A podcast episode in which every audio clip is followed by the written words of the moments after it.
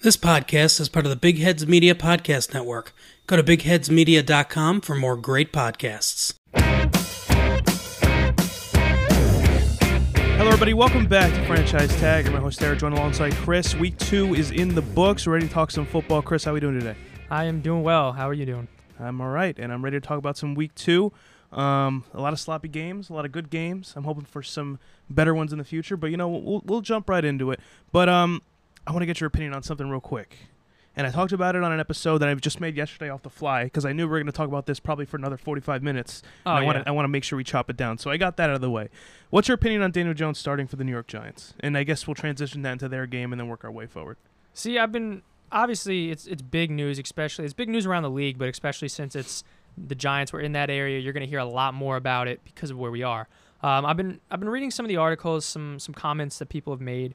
Um, some people, I feel like people are split on this. Some people are, are saying, you know, oh well, Eli, it's time for him to go, like he's been playing horrible, and some people think that it really isn't fair because Shepard wasn't in last week and Tate hasn't even played yet, so he hasn't really had receivers. Eli for the la- for like you know his first two weeks, he, he's been having a struggling offense, and it it also falls more, in my opinion, on the defense in terms of why they're not winning. I mean, yeah, they're not putting up that many points. They're putting up, I think they've scored 14 this past week.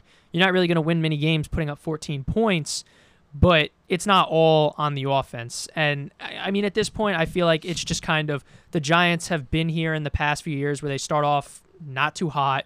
And they know that their future is Daniel Jones. That's why they drafted him with the sixth overall pick. So I think at this point, it's no diss at Eli. It's more of just kind of see what the future holds for him with them I mean, how I see it is this is the this is the perfect move, and where people get annoyed, I don't think it's by what you were thinking, how it's kind of unfair that he didn't have um, much of any weapons, especially since Golden Tate's still out, Sterling Shepard has a concussion. He still didn't play too bad. So here here's the thing: where people are angry is that you go into week three and you're already making the quarterback change. A lot of people were expecting by week eight, week ten, when they go up against the Yeah. Jets, that they make this move, and they made it this early. People are saying, why don't you why don't you just cut him the like right before the season started, just so you don't have to deal with this type of issue Mm-hmm. and you know they're in the media. And if Daniel Jones was starting from the beginning, they, it wouldn't be in the media as much.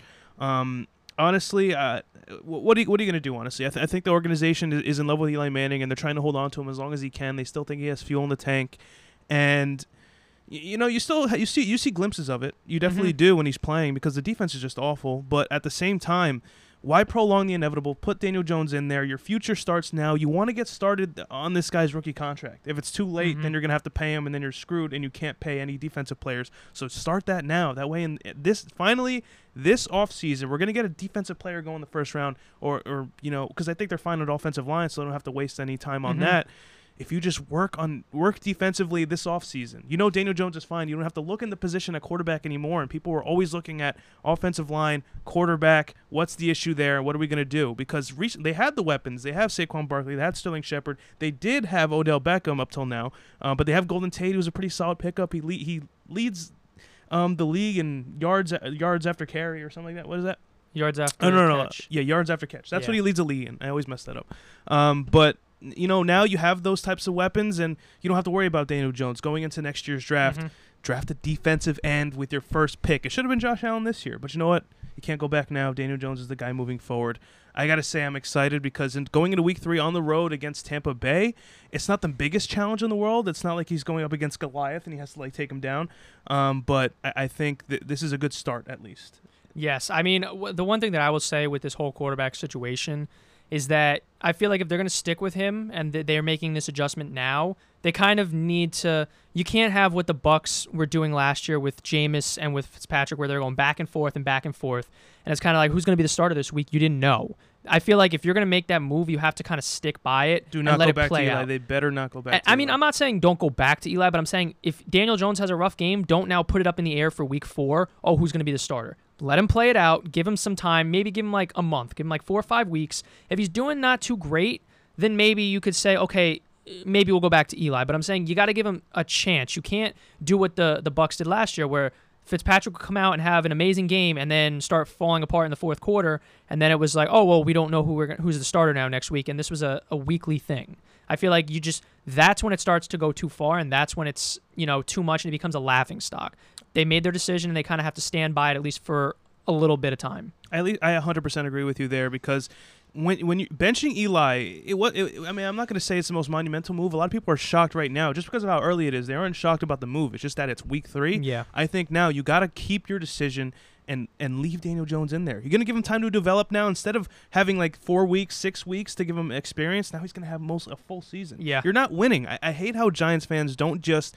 And especially with our friend Mark, he doesn't embrace like this. Should we should be rebuilding right now? Mm-hmm. Like we, like hundred percent. You're at you have a new quarterback on a rookie deal. Let's start paying money to different positions. We just drafted a bunch of defensive players in the draft last year that make up a big percentage of the offense. So are you going to expect him to ball out this year? No, on, on defense. I wasn't expecting a great year. We're going to have zero pass rush. Olivier Vernon goes to the Browns. We make that trade, and we draft a, a defensive tackle with the 17th pick in the draft. Mm-hmm. So we have like a ton of defensive tackles, but no pass rush at all on the outs uh, um, on and defensive end. So I think they just got to focus on that moving forward. Daniel Jones, his experience starts now. Get some games under his belt. I'm excited to see this moving forward. Yeah, I think uh, it's going to be definitely weird because I know um, growing up, it's kind of been the Eli show. Like as long as I Yeah. remember watching the Giants, it's always been Eli out there. Right. So it's definitely going to be a weird, uh, a weird situation going on, especially if it's more of a long term thing. I'm where, ready for this new era. he, yeah, where he, he, if this, if last week was the last time Eli starts for the Giants, it's it's going to be weird going forward. it's been a long time coming, so no, no one can deny that. No one should be shocked about this move. But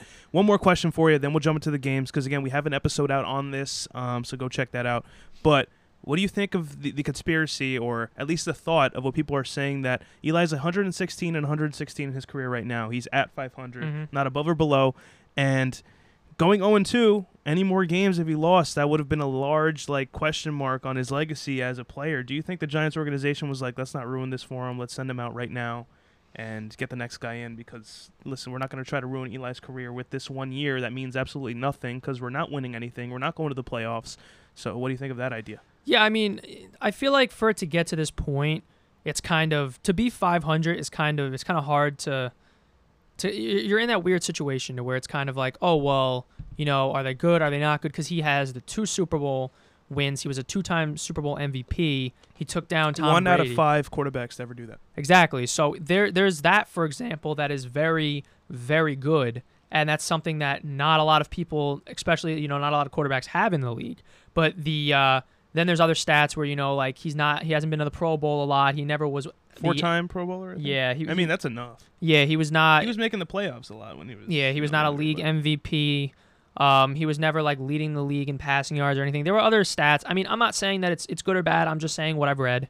Um, and and people were saying that that could be something that can be an issue along with his record. How they don't know if he, it's i i what what came up last year, and I feel like it's kind of why they made this decision now is that people were saying, well, is Eli by Eli playing is that hurting his his legacy and hurting him going into the right Hall now, yes. That's- so I say stop now while everyone's like excited about him, like finally being taken off the mantle because a lot of people Mhm. are paying their respects right now. If you wait any longer, people are going to start to question: Is this guy even good? Exactly. this- he had a phenomenal, like phenomenal years, like back in the day. And and So- yeah, and that's why I feel like they kind of like as you were saying, I feel like it's kind of why they they cut it out. Like they were just kind of like, all right, he's we now have that backup. Last year, listen, you didn't really have that backup. You didn't really have that opportunity to throw somebody else out there that you wanted to see and really test. So by uh by by now having Daniel Jones, I mean, you knew once they drafted him there was going to be uh, the option that they might bench Eli. You It's just not what. that. It's not if. It's like when. When is it? exactly. You knew it was coming, Six but pick in the draft. but yeah, I feel like it, it's kind of trying to to hold up his legacy and trying to hold up his possible Hall of Fame run. I feel like by him playing and, and really going under 500, that's really going to hurt him. Um, and I feel like, like I said last year, they were questioning by him playing, it, it could be hurting his Hall of Fame chances. And I feel like it, it could be true. So I feel like this could be the right decision for him in his possible Hall of Fame chances. So two more questions for you. Uh, one on Eli, one on Daniel Jones. With Eli Manning, is he a first ballot Hall of Famer to you? It's very, very, very tough. I mean, I say yes. what's what's hard about it is there are other quarterbacks from the past that have not done as much but have made it in. But th- what what is hard about that is that the game changes, and as we've all talked about many times, the game changes year and year. And somebody that made it whenever, you know, let's say like five, ten years ago, based on their play from let's say like the '90s into the early 2000s, that game style is a lot different than the game is now. So, for example, you know, like Terry Bradshaw made it, and some of his stats, like he could be sitting there throwing like 3,000 passing yards in a season, and at that time, that was amazing. Joe Namath's in the in the Hall of Fame, and he has more interceptions and touchdowns. Exactly. So, so, it was just it was just different. There were different accolades, different stats that people were looking at at the time. Whereas now, I feel like the league is so pass heavy that everybody's numbers are huge. You know, you got four. If you don't have at least 4,000 passing yards, I feel like you had a bad You year. had, a in- you had a bad year. in yeah. the in the eyes of the NFL right now. Whereas there are guys that never average that, and they're in the Hall of Fame just because that's not how the game was played then. Well, I th- yeah, I I 100% agree with you there because here's the thing. Now moving forward, like from this point on in in the NFL in this day and age, that they're going to go based off numbers for for the Hall of Fame. But right now, I think Eli deserves to be in the Hall of Fame just by the fact that he took down that Patriots team with Twice. that was com- unstoppable twice. The Patriots should have two two more Super Bowl rings than they do right now. They should have eight total.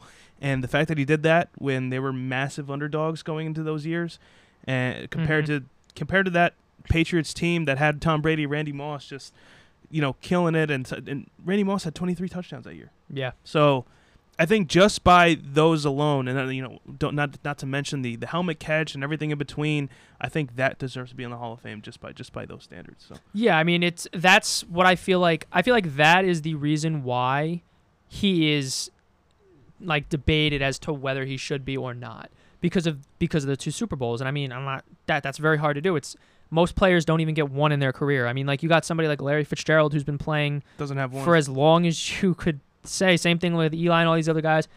He doesn't even have one. So and and he's a possibility that people are saying, oh, he should be a Hall of Famer. So Yeah. Last question, and I really want to move on with this because I know we I could go with, with this all day. I could talk about this all day. Daniel Jones, what do you think about him? I think that Giants fans are going to look at him as like the Lord and Savior, and he's going to really be, you know, he's going to go out there and they're going to get a win, and this is what's like kind of what happened with. Oh, we don't need saving. We're just You trying know, to. Yeah, you know how Baker Mayfield went out there and, and all the Browns fans were just kind of like, "We're saved. Like he's going to do it. He's going to do it." And he, Yeah. I think he did. His first start, he got the win right against the Jets last year. They got His their first, start when Tyrod Taylor went down. Yeah. Yeah, so so that was. I feel No, like actually, it wasn't even a start. He filled in, so it wasn't even his first start. He Okay. just won the game for him. so. I feel like yeah, and then he became the starter after that. Yes. So I feel like that's kind of I feel like the the image, and it's really funny because I feel like it's just because of his pick. He was the sixth overall pick. If he wasn't the sixth overall pick, I feel like you know, let's say like for example, um, you know, the Steelers, Big Ben goes down. We'll get to that in a little bit, but Big Ben goes down, and now you have Mason Rudolph. And I mean, the fan base is expecting wins, but I feel like they're not as uh, they're not sitting here and they're not like, oh, you know, we need we need these wins. It's gonna happen. Oh my god, like it's amazing because he wasn't one of these top picks. So I just feel like I feel like it's gonna it's gonna take time. It's gonna he, he's gonna have some bad plays, like you know when we saw Oh, they're coming. Dallas. The plays are Yeah. coming. You, you can't. He's not going to go the rest of his career without a touchdown, without without a an interception or whatever. Exactly, like when we saw him coming in Dallas at the very end of the game, he ran the ball. It was a nice run. He fumbled. I mean, it happens. It's But if he holds on to that ball, people are they're probably getting Exactly. a different reaction after that. Exactly. And I mean, those things are going to happen. He's got to work out those kinks. He's got to, you know, get some of that chemistry with the receivers as he plays more and more and and he'll he'll adapt to it. I think he'll be a pretty I think he'll be a, a good quarterback. It's just going to take time and I feel like I don't know if the if Giants some Giants fans are going to be able to to handle that. I feel like some Giants fans are going to be down his throat from the start if he doesn't do well because They better not. they just you know they happening. just want to win at this point. I mean, it's understandable. 0 and 2, you've been having some rough seasons in the past, but it's going to take time. I, I don't think it's going to be, you know, a spark from the beginning. to cap this all off, shout out Eli Manning. The future's here, though. You're not going to get the proper send off in the NFL. It happens. But, you know, the, the way he's leaving off right now on a, on a good note, he's backing up Daniel Jones, taking, you know, responsibility for what he's done. And, and you know, even though he doesn't ta- have to take much responsibility, it's just the times nowadays.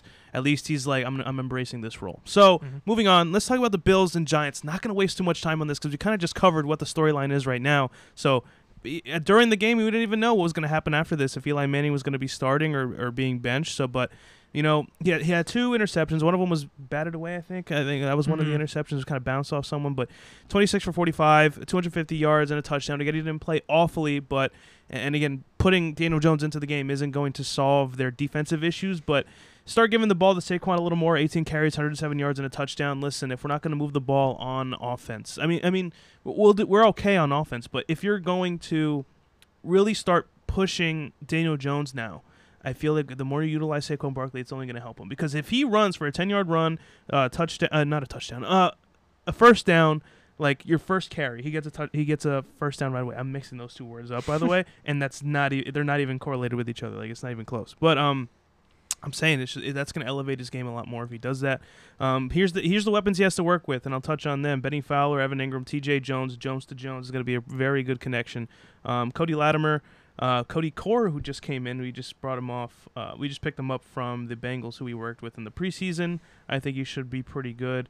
Um, they have Russell Shepard again, and again, not the best weapons in the world, but I, I think if he was working with these guys on in, in preseason Mhm. for mo- for the most part, and again, he's worked with with Golden Tate as well in the preseason. When he comes back, I feel like he should be in good shape, and if he puts those numbers up like he did in the preseason, again, it's against second stringers, third stringers, but he did go up against a lot of good competition with his starting linemen. I think he'll be okay. Yeah, and I mean a lot like a, what a lot of people don't really look at is that he played at Duke. No receivers are coming out of Duke and are going top drafts. No. No one's doing that. So he's playing with. I mean, obviously, if they're in the NFL, they're better, Better, than, who he played who with. he yes, played yeah, exactly. So he realistically, he's used to this. He's used to not having these star receivers. You know, like like Dwayne Haskins, for example. There's always people coming out of Ohio State, always that are Yeah. going top in the draft in terms of offense, even defense. But in, for this case, offense. There's always these guys. So in a way, he's spoiled. Daniel Jones is not spoiled. He doesn't. He's never really had that situation to where That's what I like too, though. He's not going to get bashed by the media as much as like who is he working with? Like oh, like OBJ isn't there, Sterling Shepard. Like he's going to be coming back, but Mhm. he wasn't like the first round pick. Like oh, this kid, this dude's so good. Like he's not on that high level. He's like yeah, he's a very good player, he's not at that level. Like it's someone you could work And- with. It's someone that at least is considered number one. Yeah, and I, I think it's a good fit. I think that throwing him in there is going to be he's going to be okay. And you saw that in the preseason Yeah. because even though there were some backups in in the secondary and, and on the defense, but still he's used to playing with that level of competition. He's not used to having that one receiver where he could throw it and get bailed out. He's not used to that, Yeah. and he's not going to get that here right now. So it's I think he'll be okay. Yeah, he'll be all right. So going over to the Bills, dude, they're two and zero. I know. It's very weird to think about. They haven't been two and zero in a very long time. And first two teams they go up against are New York teams. They're So the only- yeah, they're the only New York team with a win. yeah, Well, they're So the- they're a real New York team, but Yeah, exactly. Did you see that with Josh Allen, by the way, when he was Yeah. being interviewed? They Yeah. were just like, he's like I am in New York. he's like, I am in New York. What was the question again? they said, "Oh, what is it?" Because the Jets almost drafted him. He's like, "Oh, what are your thoughts on like you know uh, possibly being a quarterback for New York?" And they started going. He goes, "I am in New York." He's like, I, I am in New York. Yeah. And then they said about like the two teams, and he goes, "One New York team." He's like one New York team. Yep. Uh, all right. So Josh Allen, 19 for 30, 253 yards and a touchdown. Frank Gore, bro, 19 carries, 68 yards and a touchdown. He still got it. I know he does. It's it's crazy. I think part of why he got those was I think Singletary got hurt throughout the game in the middle of Uh, the game. yeah. I think that's part of why he got all those looks. But still, good numbers for a guy Yeah. that seems to never age. Definitely some good numbers. And again, the ball was spread out pretty much on the receiving end. I'm not going to jump into these guys, but one more thing on the Giants. This will be the last time I talk about them until Daniel Jones takes his start. But I think Pat Shurmur looked at this game and was like, I'm playing with Eli Manning right now.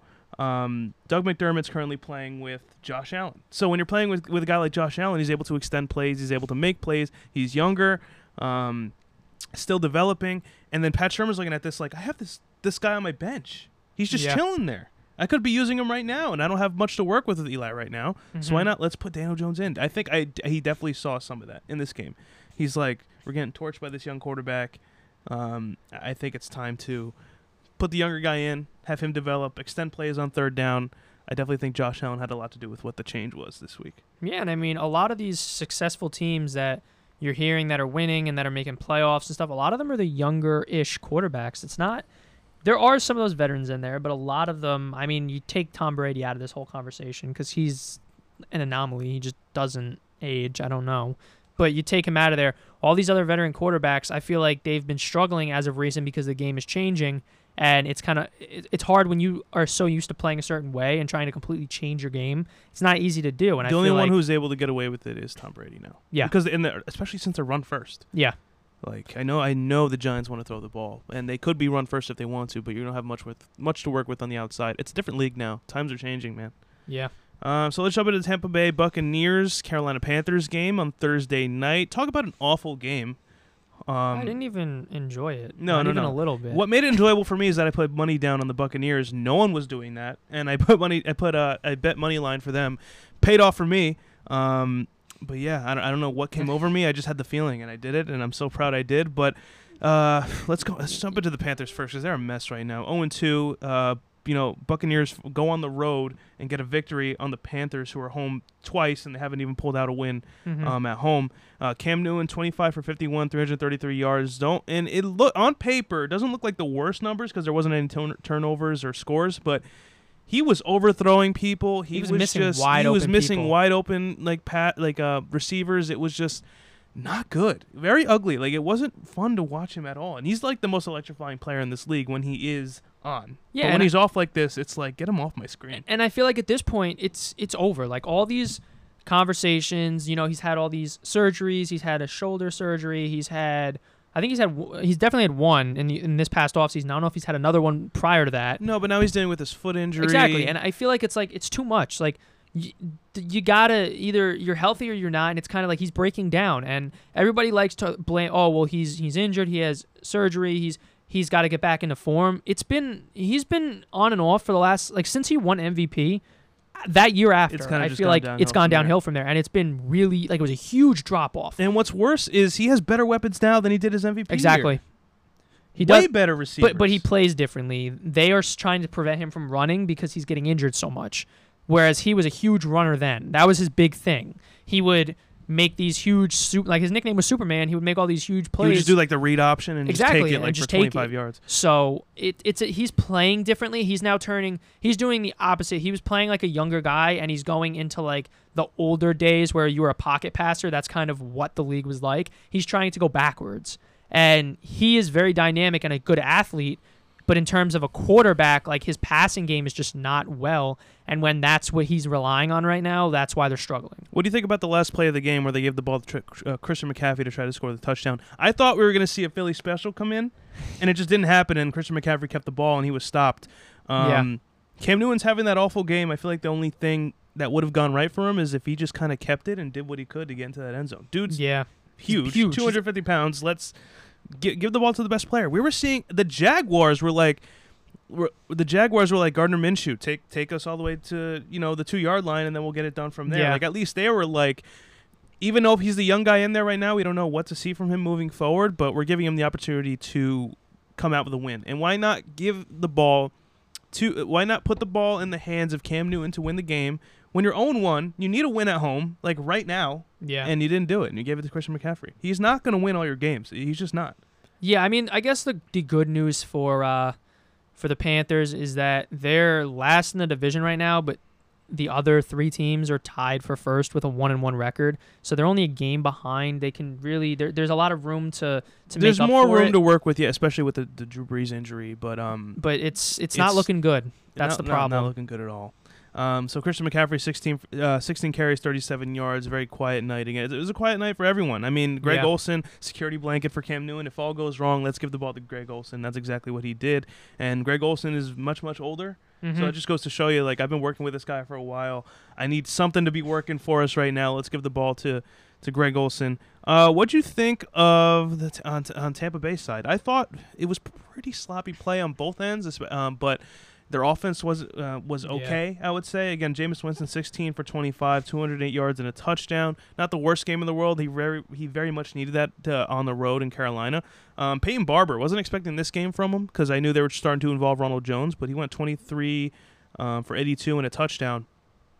I think you really need to like if if he give you that kind of game, um, a, a lot of running backs would ask for that type of game, and I think to just don't try to split this backfield. I know you spent a second round pick on Ronald Jones, but if Peyton Barber's right there and he's putting up these numbers, just just give it to him. Yeah, just get, have a clear cut running back. Let's not play any games. Let, just have the guy you want there and know who you're going to use on offense. I mean, he's got the hot hand. Why would you not keep it going? I mean, they have there's very few bright spots from this game for them, and that's like probably one of them, if not like the top one that we're going to talk about within Chris Godwin. But in terms of the ground, getting almost a hundred yard game, that's Yeah, Like, you you- give you give him the amount of carries he should get, 23 yards, and again again 80 yards rushing, not too bad. But he also reaches the end zone, so exactly you can't ask for a better game on the ground.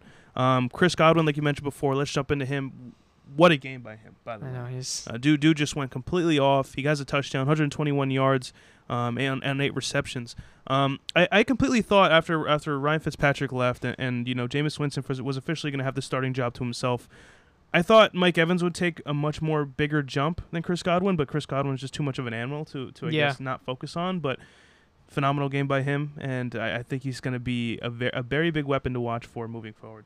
Yeah, I mean, I feel like what's happening is Evans is kind of like he's obviously their main guy. He's their number one receiver, and he's getting a lot of attention. And Godwin is just playing. He's just doing what he has to do. He's getting open. He's beating his coverage, and he's been solid the last two weeks. So that's a good, uh, it's a good, really good start for him.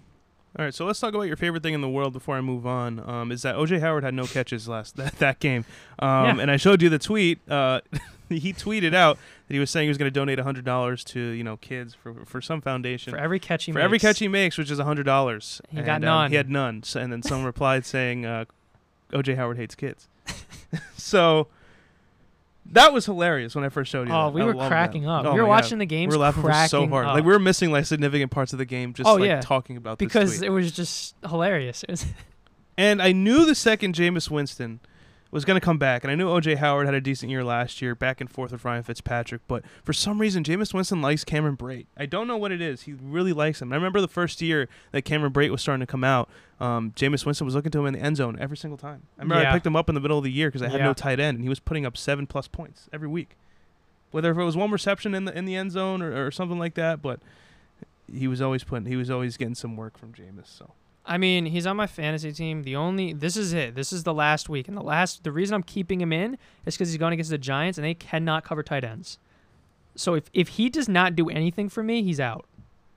yeah. That it, through three weeks, okay, you're done. You know what I'm saying? Like at that point, it's over. But True, true. So we're about to jump into the Cardinals Ravens. Where the Card- Cardinals were on the road to go to Baltimore, right?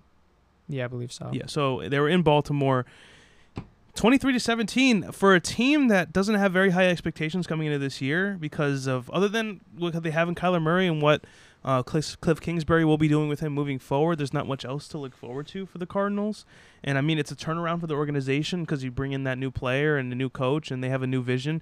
But they put up 17 points uh, on the Baltimore Ravens 23. So that's pretty tough thing to do.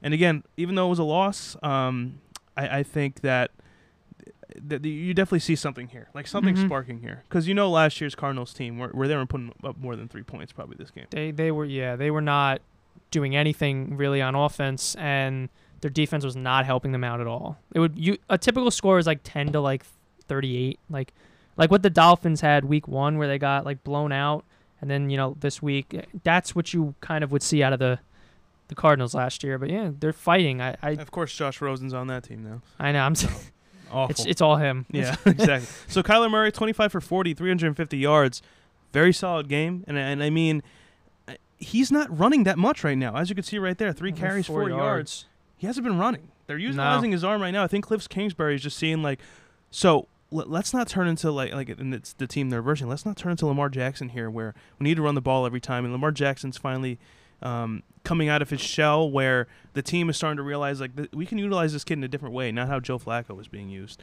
Mhm. So they're finally starting to click into that. But Kyler Murray, I, I think right now they're just like, let's focus on getting your your get, let's focus on getting the ball to the weapons you have right now. And I know we have Larry Fitzgerald, who's your security blanket beast, by the way. But um, you're gonna have to start learning how to use different wide receivers in your own way. And when we need to run, we'll run. But right now, let's not do that. Yeah. And I think that's a great way to look at it. And I Yeah. love it. And they put 17 points up. Yeah, and I mean, I feel like also he was looked at like the comparisons between Kyler Murray was with Russell Wilson. I mean, I feel like their height had a lot, a lot of people it. get compared to Russell Wilson. but but Like that's Deshaun Watson was. yeah, like that. That's what they were comparing it with in terms of you know he's a smaller guy. He can he can scramble around. He can make those throws. He can run.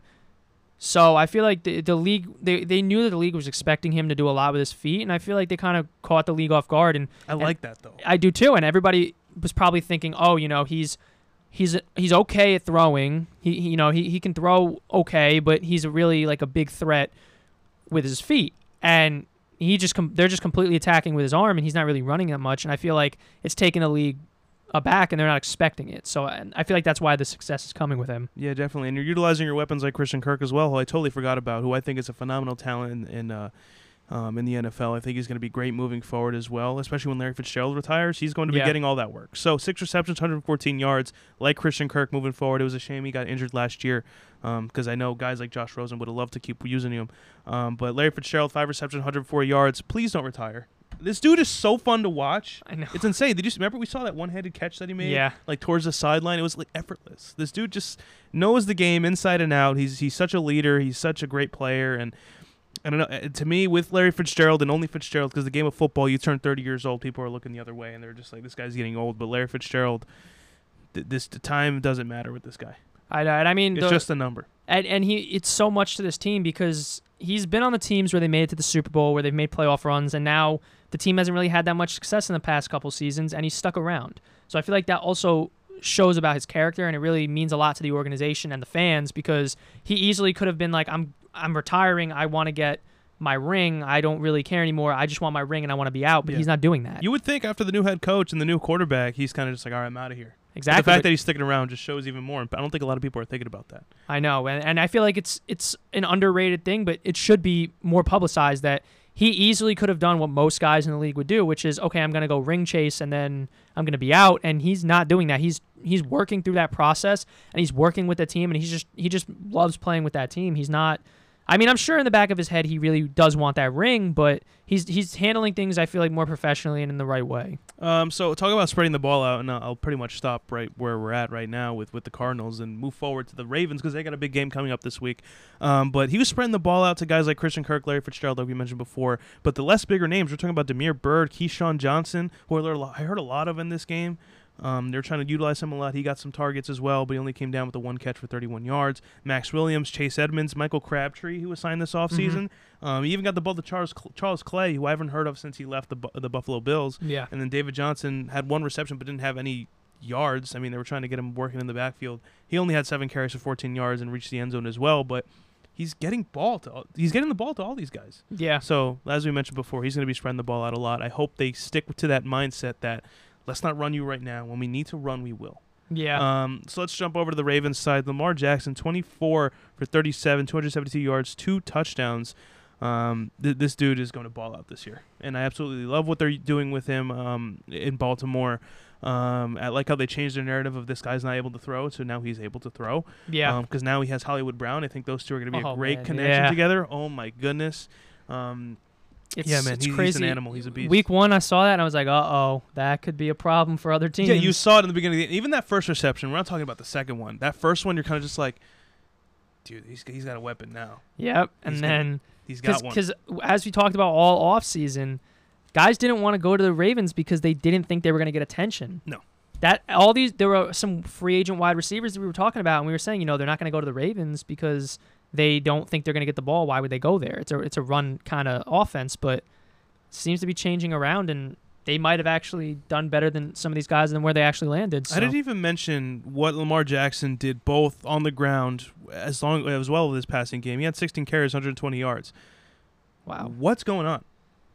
Like he's- this dude, I think he's like the second player in history, not the first. I saw this on Twitter. Um, uh, what's his name? Colin Kaepernick did the same exact thing, but they're trying to like erase his stats. Like it's I- a whole yeah, conspiracy going on, but he's he's one of the players, one of the only players to ever ever have these type of stats where he had 272 yards through the air and 120 just on the ground by himself. So very great game by Lamar Jackson. I'm excited to see him go up against Pat Mahomes. Um, but Yeah. we'll jump into that later on. Um, so Mark Ingram, 13 carries, 47 yards. Again, Lamar Jackson. It was his backfield. So um, he kind of took the reins there. Uh, Mark Andrews, eight receptions, 112 yards, and a touchdown. He did well last week as well, also reaching the end zone. Who I don't, I wasn't expecting this, especially considering that Hayden Hurst was their number one pick last yeah. year, and now they're using Mark Andrews. What is going on with the Ravens? Why do they have so many tight ends? They have Mark Andrews, they have Nick Boyle, and Hayden Hurst. Uh, And, Hay- and Mark Andrews was picked in the same draft as Hayden Hurst in the third I round. I don't know. Maybe this is like a Gruden thing where he just like quarterbacks. Like don't like it, though. Harbaugh Like- just likes tight ends. I don't. Listen, considering the fact that I picked up um, Mark Mark Andrews um, this week in fantasy uh, up on waivers, they better not be switching over to Nick Boyle or Hayden Hurst anytime soon. Okay, keep giving him the ball, keep fitting it to him. Um, but yeah, Marquise Brown, uh, Hollywood Brown, eight receptions, 86 yards. Again, another weapon there, and everyone else kind of got their fair share. But again, uh, Lamar Jackson was the one on the ground. And again, Hayden Hurst. they he had the one reception in the end zone. for, for a yard. Yeah, he was a red zone target there. But not much else to say here. I'm excited going into next week with uh, the, the uh, Chiefs and the Ravens. We'll talk about that later. Let's just get through all these games first. Um, a very interesting game here that I don't have much of an opinion on. I, I Yeah. but it- it's the Lions and the Chargers. So the Chargers go one and one. Um, the Detroit Lions are very ugly one zero and one. Um, but the Detroit Lions took a win here, and uh, thirteen to ten, um, at home against the Chargers. Philip Rivers who was 21 for 36, 293 yards and a touchdown. The, uh, touchdown interception, my bad. Um, it came much later in the game, which is expected from Philip Rivers. Yeah, But you know, I, I feel like that narrative is every year that this is uh, Philip Rivers' year, and he kind of just pulls things like this that kind of lose him the game. Um, Austin Ekeler, what do you think about this guy, man? In the absence of Melvin Gordon and the fact that they're probably not going to pay him, or maybe when he comes, he's he's going to come back. I, he said because he thinks it's going to be. I think he said it, it's going to be like a waste of talent if I don't come back. So he said. Yeah, He, so he- he said he's going to come back. He but- said he's playing somewhere in 2019. He didn't specify where, but he's saying he's going to be playing somewhere in 2019. I guess. But if he comes back and it's to the Chargers, how do you utilize these guys? Because Austin Ekeler has fit that role very, very well. that's what's I feel like what's making it really tough. And I, I'd imagine he's on like a nothing contract because he never was really a big role. He was No. kind of that second guy while Melvin Gordon was there, and then now he has a big role because he's not Melvin Gordon's not there.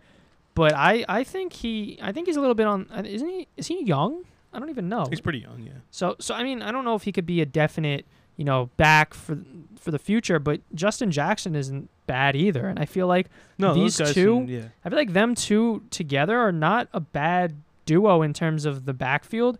And I feel like if, yeah, Melvin Gordon is a really good talent. He's a really good running back, but I feel like you can handle with with these guys. And I feel like if if you know Philip Rivers is leaving and you don't want to give that big contract to a running back because you know you're going to need it in order to sign a quarterback, whether it's through free agency or you're going to draft somebody, whatever the case is, I feel like stick with your plan. It's it's not killing them right now. I mean, Austin Ekeler had 66 yards, 66 yards and a touchdown on the ground, and, and 67 through the air. Yeah, and, and 67 yards through and, the and Justin Jackson had basically 60 yards on the ground. Like that, those are good numbers. yeah, pretty good numbers, but I definitely think Melvin Gordon makes Philip Rivers a lot better. But if this is working for him, I guess. But again, they lost the game here, so I don't know. They did. Again, Melvin Gordon is not is not going to solve all their issues, but I definitely do think Philip Rivers and him have a good dynamic together because it throws defenses off. Yeah. Um, but let's jump into their offense. So Keenan Allen, eight receptions, 98 yards. Very Keenan Allen of them. Uh, Mike Williams, their downhill threat.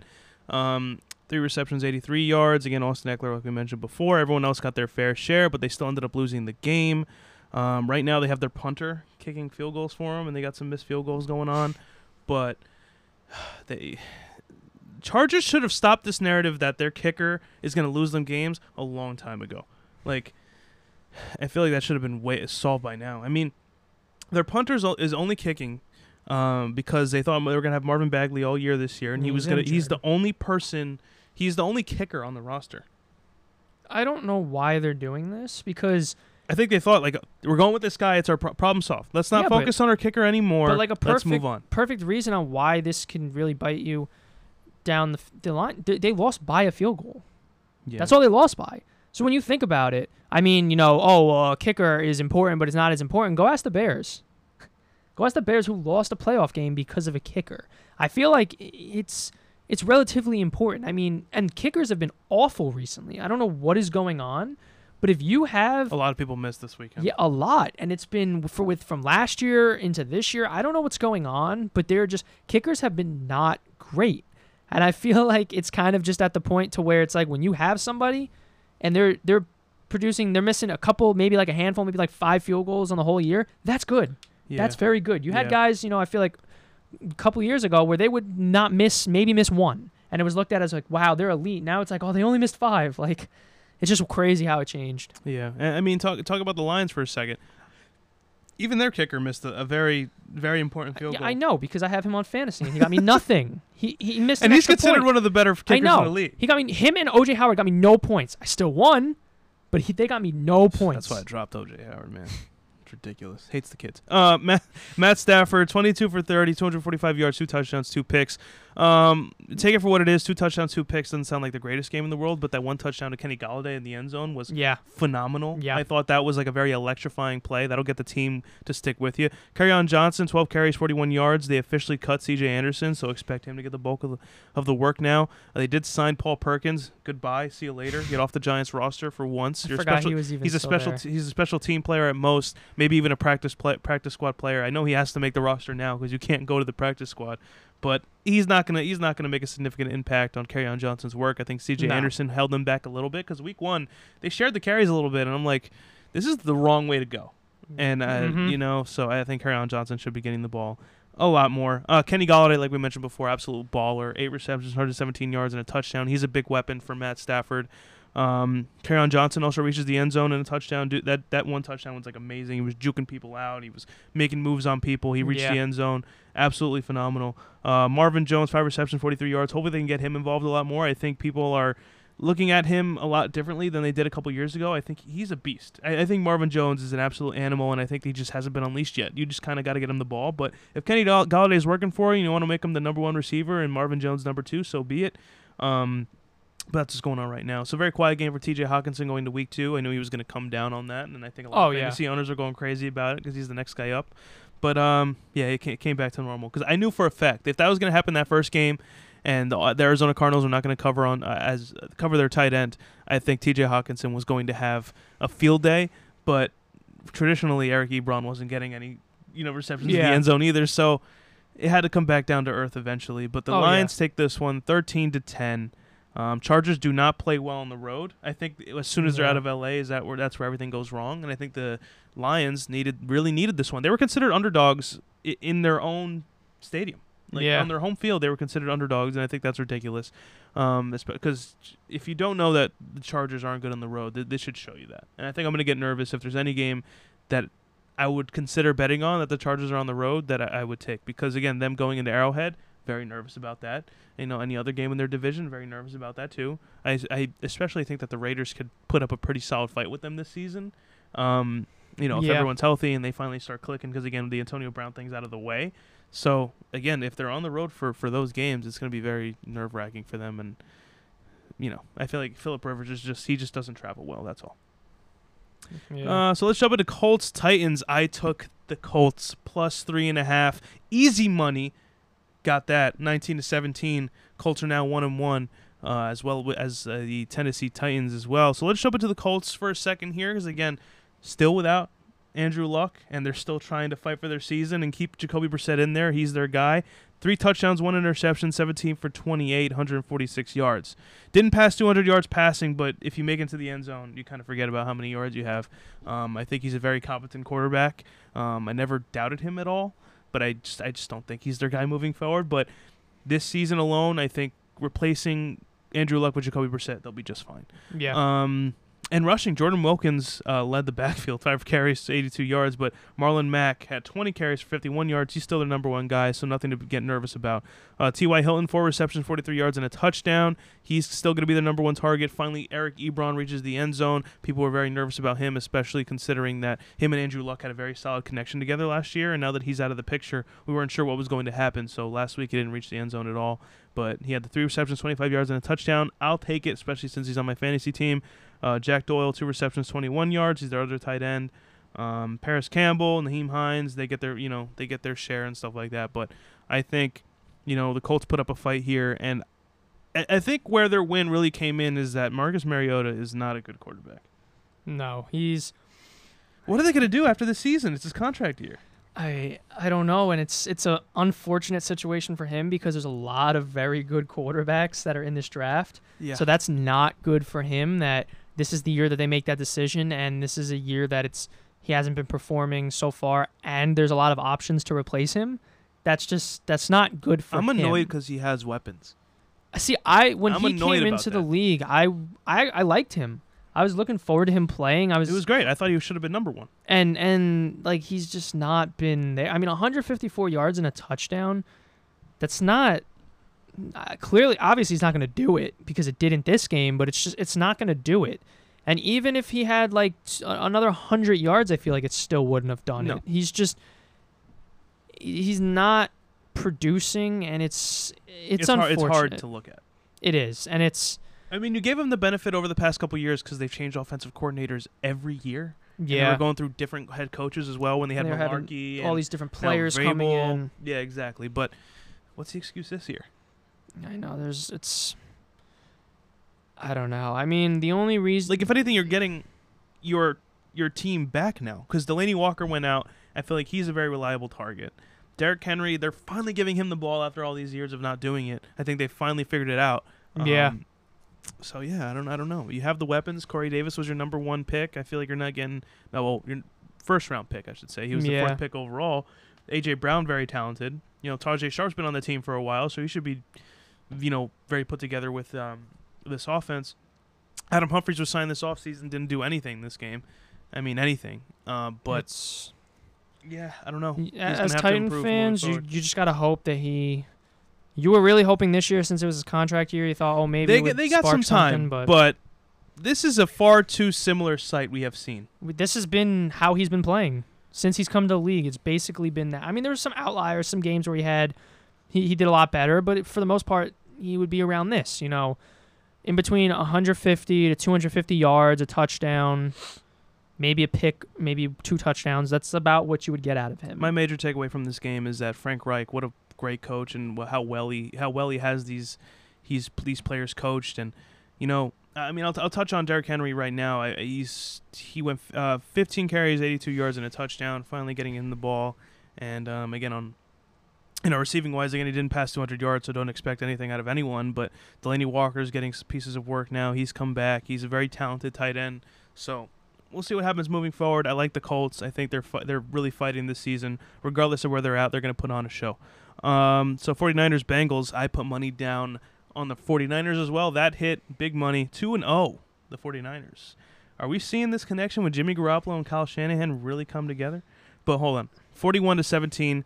Bengals go 0 and 2. But back to the 49ers. What are you seeing here?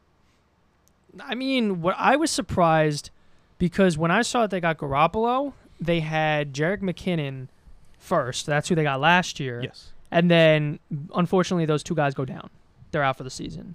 Then this year, they have Jimmy Garoppolo coming back, and then they still have Jerick McKinnon, and then they bring in Tevin Coleman. So in terms of like his run game, I'm looking at it, and George Kittle last year came out of nowhere. Yeah. So I was looking at it as like, you know, wow, like he's he's got some weapons. He's got a decent run game that he can work with, and they're also passing backs, and he has a, a great tight end. You know, if, if all goes well, uh, it doesn't go well, just give it to him. Like he's he's your your option, your your bailout, and unfortunately, the two running backs that I mentioned are now not playing. Yeah, they're not playing. but What a backfield they have Yeah. without those two guys. Yeah, let- let's talk about it right now. So Matt Breida, we know what to expect from him each and every year when he has to take, you know, take over the spot of being hurt. He did that last year. Um, phenomenal year last year for the the the position he was in. Um, but he, I mean, this guy, even hurt, he's going to play. He always has that red Q on his name Yeah. in fantasy, and he plays and he puts up 12 carries, 121 yards, and average 12 yards per carry. And there's videos coming out of him right now. His like vision on the field is like insane. Like he avoided like this huge pile of defenders Yeah. and like juked his way out and found a way to end up downfield. I feel like he's getting better and better as you give him the ball. Um, so what a waste of money giving Jerick McKinnon all that was because at most. I think Matt Breida was going to be a running guy, and Jerick McKinnon would have been would have Like done really well in the pass, passing game, and Mary Jerick, maybe Jerick McKinnon would have a good run every now and then, but he didn't do much before that when he was in Minnesota. So I Yeah. don't know. And then Raheem Mostert, uh, 13 carries, 83 yards, so he got his fair share of work too. Um, I didn't even look at it on the receiving end yet because Mostert went three three receptions for 68 yards and a touchdown as well. So Oh, talk wow. about getting your backfield involved. Yeah, this dude had a phenomenal game. And then Jeffrey Wilson reached the end zone twice on the ground, 10 carries, 34 yards. I- I think these guys have a lot of confidence in their backfield, and honestly, having these three weapons in there, I think you're comfortable with whoever's out there. Yeah. I, don't think you're going to have a problem with having any of these guys as your running backs, and you're definitely going to throw some defenses off by not knowing what's coming next because these guys have are very engaged in the in the um, receiving game too if they need to be. But again, Yeah. Mostert's mostly their pass catching back, but they use Jeff Wilson a lot too. I heard his name a couple times, and I was like, "What's going on?" They're using a lot of different guys at these backfields, so Yeah, and I, I, mean, like it. they're establishing that run, and then they have fast receivers, so keeping the defense, you know, on their feet. And if they, you know, they guess it's a play action pass, it's way more effective now. That Yeah. this run game is really working. So these guys are getting yards, touchdowns, as you'll read off. It's it's crazy. Yeah, and uh, I think they brought in Tevin Coleman for the most part because Kyle Shanahan knew what to get out of him. Yeah, So he was kind of like, They- "I'll bring him in, and if you know, I'm not, sure, not well sure what's going to happen with with us right now, but I think they're going to be just fine with or without him." Yeah, but I mean, I was kind of expecting this to happen.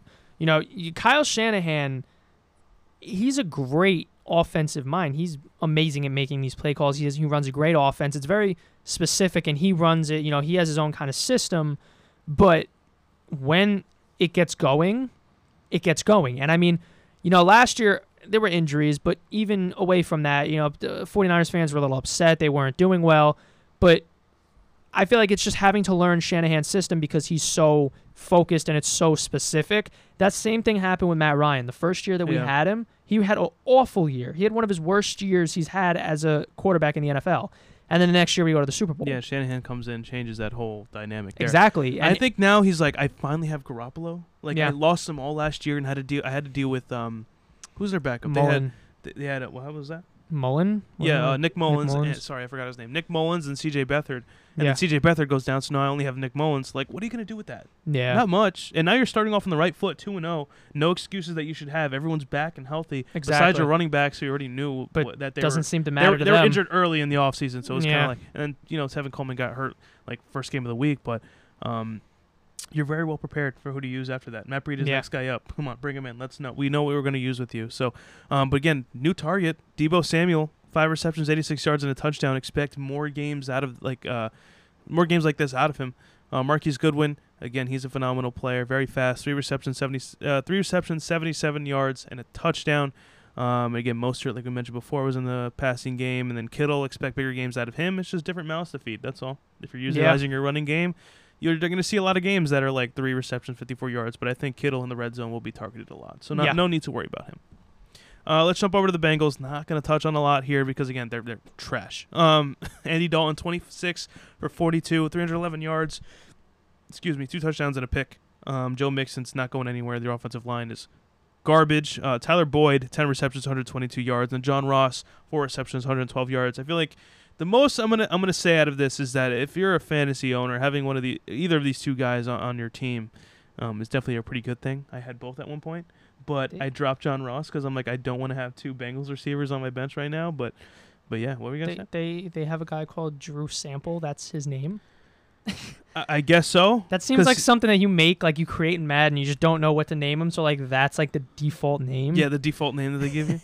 um, but yeah, um, you you're, these guys are just pretty much getting the load of the work until Yeah. AJ Green comes back. I don't think AJ Green comes back anytime soon, even though they're projecting him to come back like very soon. Um, I- Yeah. I, don't think it's happening. and you don't want he he's been injured a lot in the last few seasons. You don't want to rush him back. no they're because you're just gonna lose him again. They're producing. They're doing what they have to do for now. I Not feel getting like points on the board, but I at least you're But but how much more is AJ Green gonna do?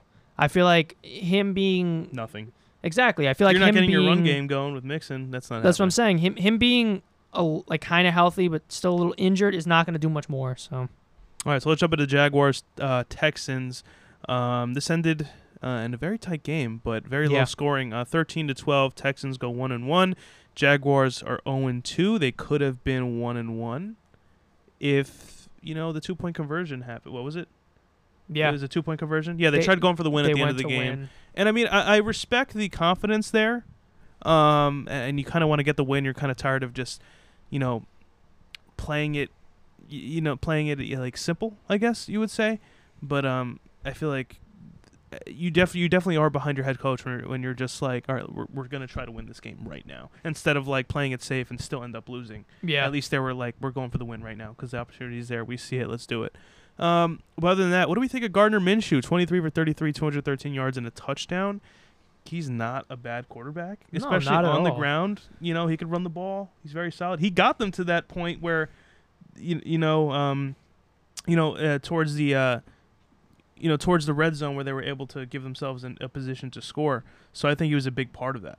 yeah, and I mean, they're used to, the Jaguars are used to playing with Blake Bortles. I feel like he's doing a little bit better than what Bortles was doing last year. So, Oh yeah, definitely. so I feel like. but what do you think Gardner Minshew has like a character, along with being their new starting quarterback? What do you think? Again, he's stretching the locker room with just a jock strap on. He's wearing He some com- outfits. He, some outfit off a plane. This guy's a character. So, um, but yeah, it's, it's very different from what you're seeing uh, recently with the Jaguars. Because Nick Foles would have been just that straightforward dude that was gonna yeah, come in and and play. But uh, Gardner Minshew, he's the next guy up, and he's not disappointing right now. Especially when he first stepped in after Nick Foles went down, he played solid.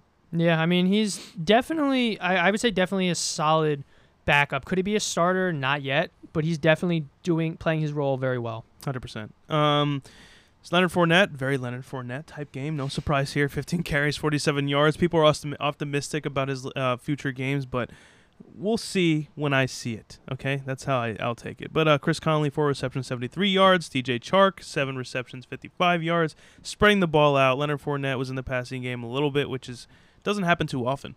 But four receptions, 40 yards. Uh, James O'Shaughnessy got involved too. Geoff Swaim. I'm not going to get into this a lot more. I hate their receiving corps with a passion, but uh, that's all we're getting from the Jaguars right now. 0 2. Uh, we'll see what happens moving forward as Gardner, Gardner Minshew gets involved in their offense. Uh, Deshaun Watson, 16, car- 16 carries, 16 completions on 29 uh, attempts, 159 yards. What do you expect when people are pressuring him this much? I think there was a stat that said th- they're tied um, in NFL history and you know the amount of sacks that um, the Texans are allowing. And listen, you see this firsthand in the same division. You could lose a phenomenal quarterback due to injuries and not protecting him. Start protecting Deshaun Watson. And I mean, they tried their best with Laremy Tunsil, but he is not going to solve all your all your problems. He's not. I mean, they definitely, you definitely expect more out of Deshaun Watson than what he gave this game. You definitely do. I mean, playing the Saints, where he he was a whole different quarterback when they played the Saints week one at uh, night on Monday night. He was a completely different Yeah. quarterback, and it's crazy how within a week he's com- very different. I mean, not having a touchdown, not having an interception, throwing 159 yards.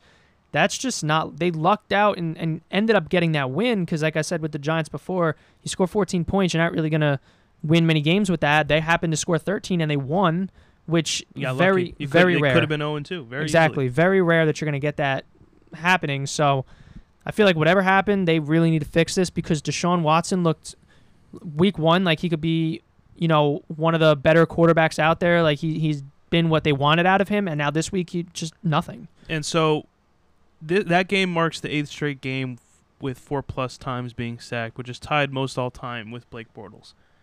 Um, that's not good. Not good at all. Uh, No. But yes, Nope. fix that. You found a quarterback, protect him. Instead, of, you guys had Tom Savage for a while. Don't don't overlook this. You have a guy there. He's gonna play for you, and he's an electrifying player. Don't lose him. Protect him Yeah. as much as you can. Uh, Carlos Hyde, 20 carries, 90 yards, not too bad. I like Carlos Hyde on the Texans. I've told you this many times. I just him in that uniform, and I know what he's done in his past with the 49ers. I think he's a great fit for the Texans. Um, again, as opposed to Duke Johnson, six carries for 31 yards. I think they're very reliant on Carlos Hyde, Yeah. and I think he'll he'll establish their run game. I think it was a very solid pickup by them.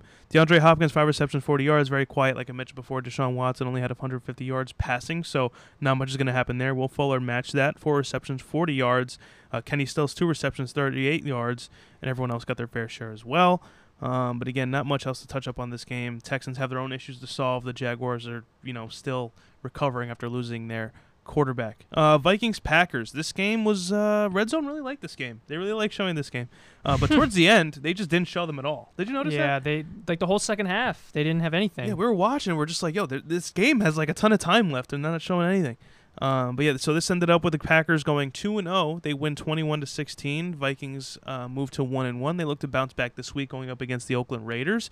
So put a W up on there and move on with their season. Look forward to the week after. I know you don't want to overlook teams, but I think uh, this loss should uh, fuel a fire under him and uh, get a win past the Oakland Raiders. Um, let's take a look at this game here. Kirk Cousins, 14 for 32, 230 yards, a touchdown, two picks. When is this guy going to get comfortable with this team and actually start putting up numbers? Because I'm yeah. nervous. I'm That's, nervous. That's what I was gonna say. I was gonna say, you know, week one they they ended up beating the Falcons. They won, I think it was twenty eight to twelve, something like that. Didn't throw but, more than but 10 he, times. Exactly. He he didn't really. He was not the main reason that they were winning. Their defense was playing well. They were making turnovers. Dalvin Cook had a hell of a game, That was kind of the storyline behind why they won week one. It was not him. And now this week, 230 yards, a touchdown, two picks. Not great. Not great. And they ended up not winning. And, and I mean, it's scary. They just can't play from behind. That's the whole thing here. Yeah. They can't play from behind. If they're ahead, great. They're going to keep that up and keep that lead. But the second you're behind, I, I feel like I, Kirk Cousins isn't going to put anything up well, on the board. that's the thing. He can't. I feel like he cannot play from behind, and the reason that that doesn't work too is because Dalvin Cook is an animal. oh, he's a beast. But when you have Dalvin Cook, if you're My down by like goodness. tw- 10, 12 points, you can't constantly run the ball and waste all that time. You're No. wasting too much. And that's the problem. When you put the ball in Cook's hands, he's going to go off, but you want him to go off, shed that clock, and you guys stay up. Not, you know, you, have a seven minute drive and you score a point, and you're still down by another seven, and you have to go out there. You, you can't be doing that. Well, part of it is Stefanski. I feel like he likes to run the ball, but when you're down, you can't do that. You No, have to you throw the can't. ball. So, and I know Kirk Cousins is talented enough. He doesn't have to be a superstar. He just has to game manage. That's all you have to do in Minnesota. We're not looking for you to put up crazy numbers like you did with the Redskins, even though you had no, you know, protection whatsoever. We're talking about fourth string like lineman protecting Kirk Cousins, and he still Yeah. had the years he did. So now that you with you're with better players now, you, you can't seem to put it together now. It's it's very confusing. And again, he has one more year after this, and I don't know if he's going to be on the on the Vikings any longer after that. Again, it's only Yeah. three years, eighty four million. He signed that deal for the purpose that if I do really well those three years, I get that eighty four million guaranteed. Whether I do good or not, I'm going to get that money, and I got my money, which is what he was looking for at, after being with the Redskins. But what are you going to do after that? You know, like no you- one's going to give him that money anymore. Start performing right now. You got one more year. No one, uh, the way he's been playing, no one's going to give him that money anymore. No. So, Yeah. So Adam Thielen, five receptions, 75 yards. Uh, Stefon Diggs had the one reception uh, for 49 yards and a touchdown. Dalvin Cook also gets uh, some work in the passing game, but you know, overall, I, I think Kirk Cousins is their main issue right now. What are they going to do moving forward? They have your have your run game. Let's see what you do uh, through the air, and, and I think Kirk Yeah. Cousins really has to start putting it together because again. They have a really good shot at winning this division, but you can't lose games to the Packers because No. they're going to take advantage of it, and they got games of their own to work on, and they can very much win those games as well.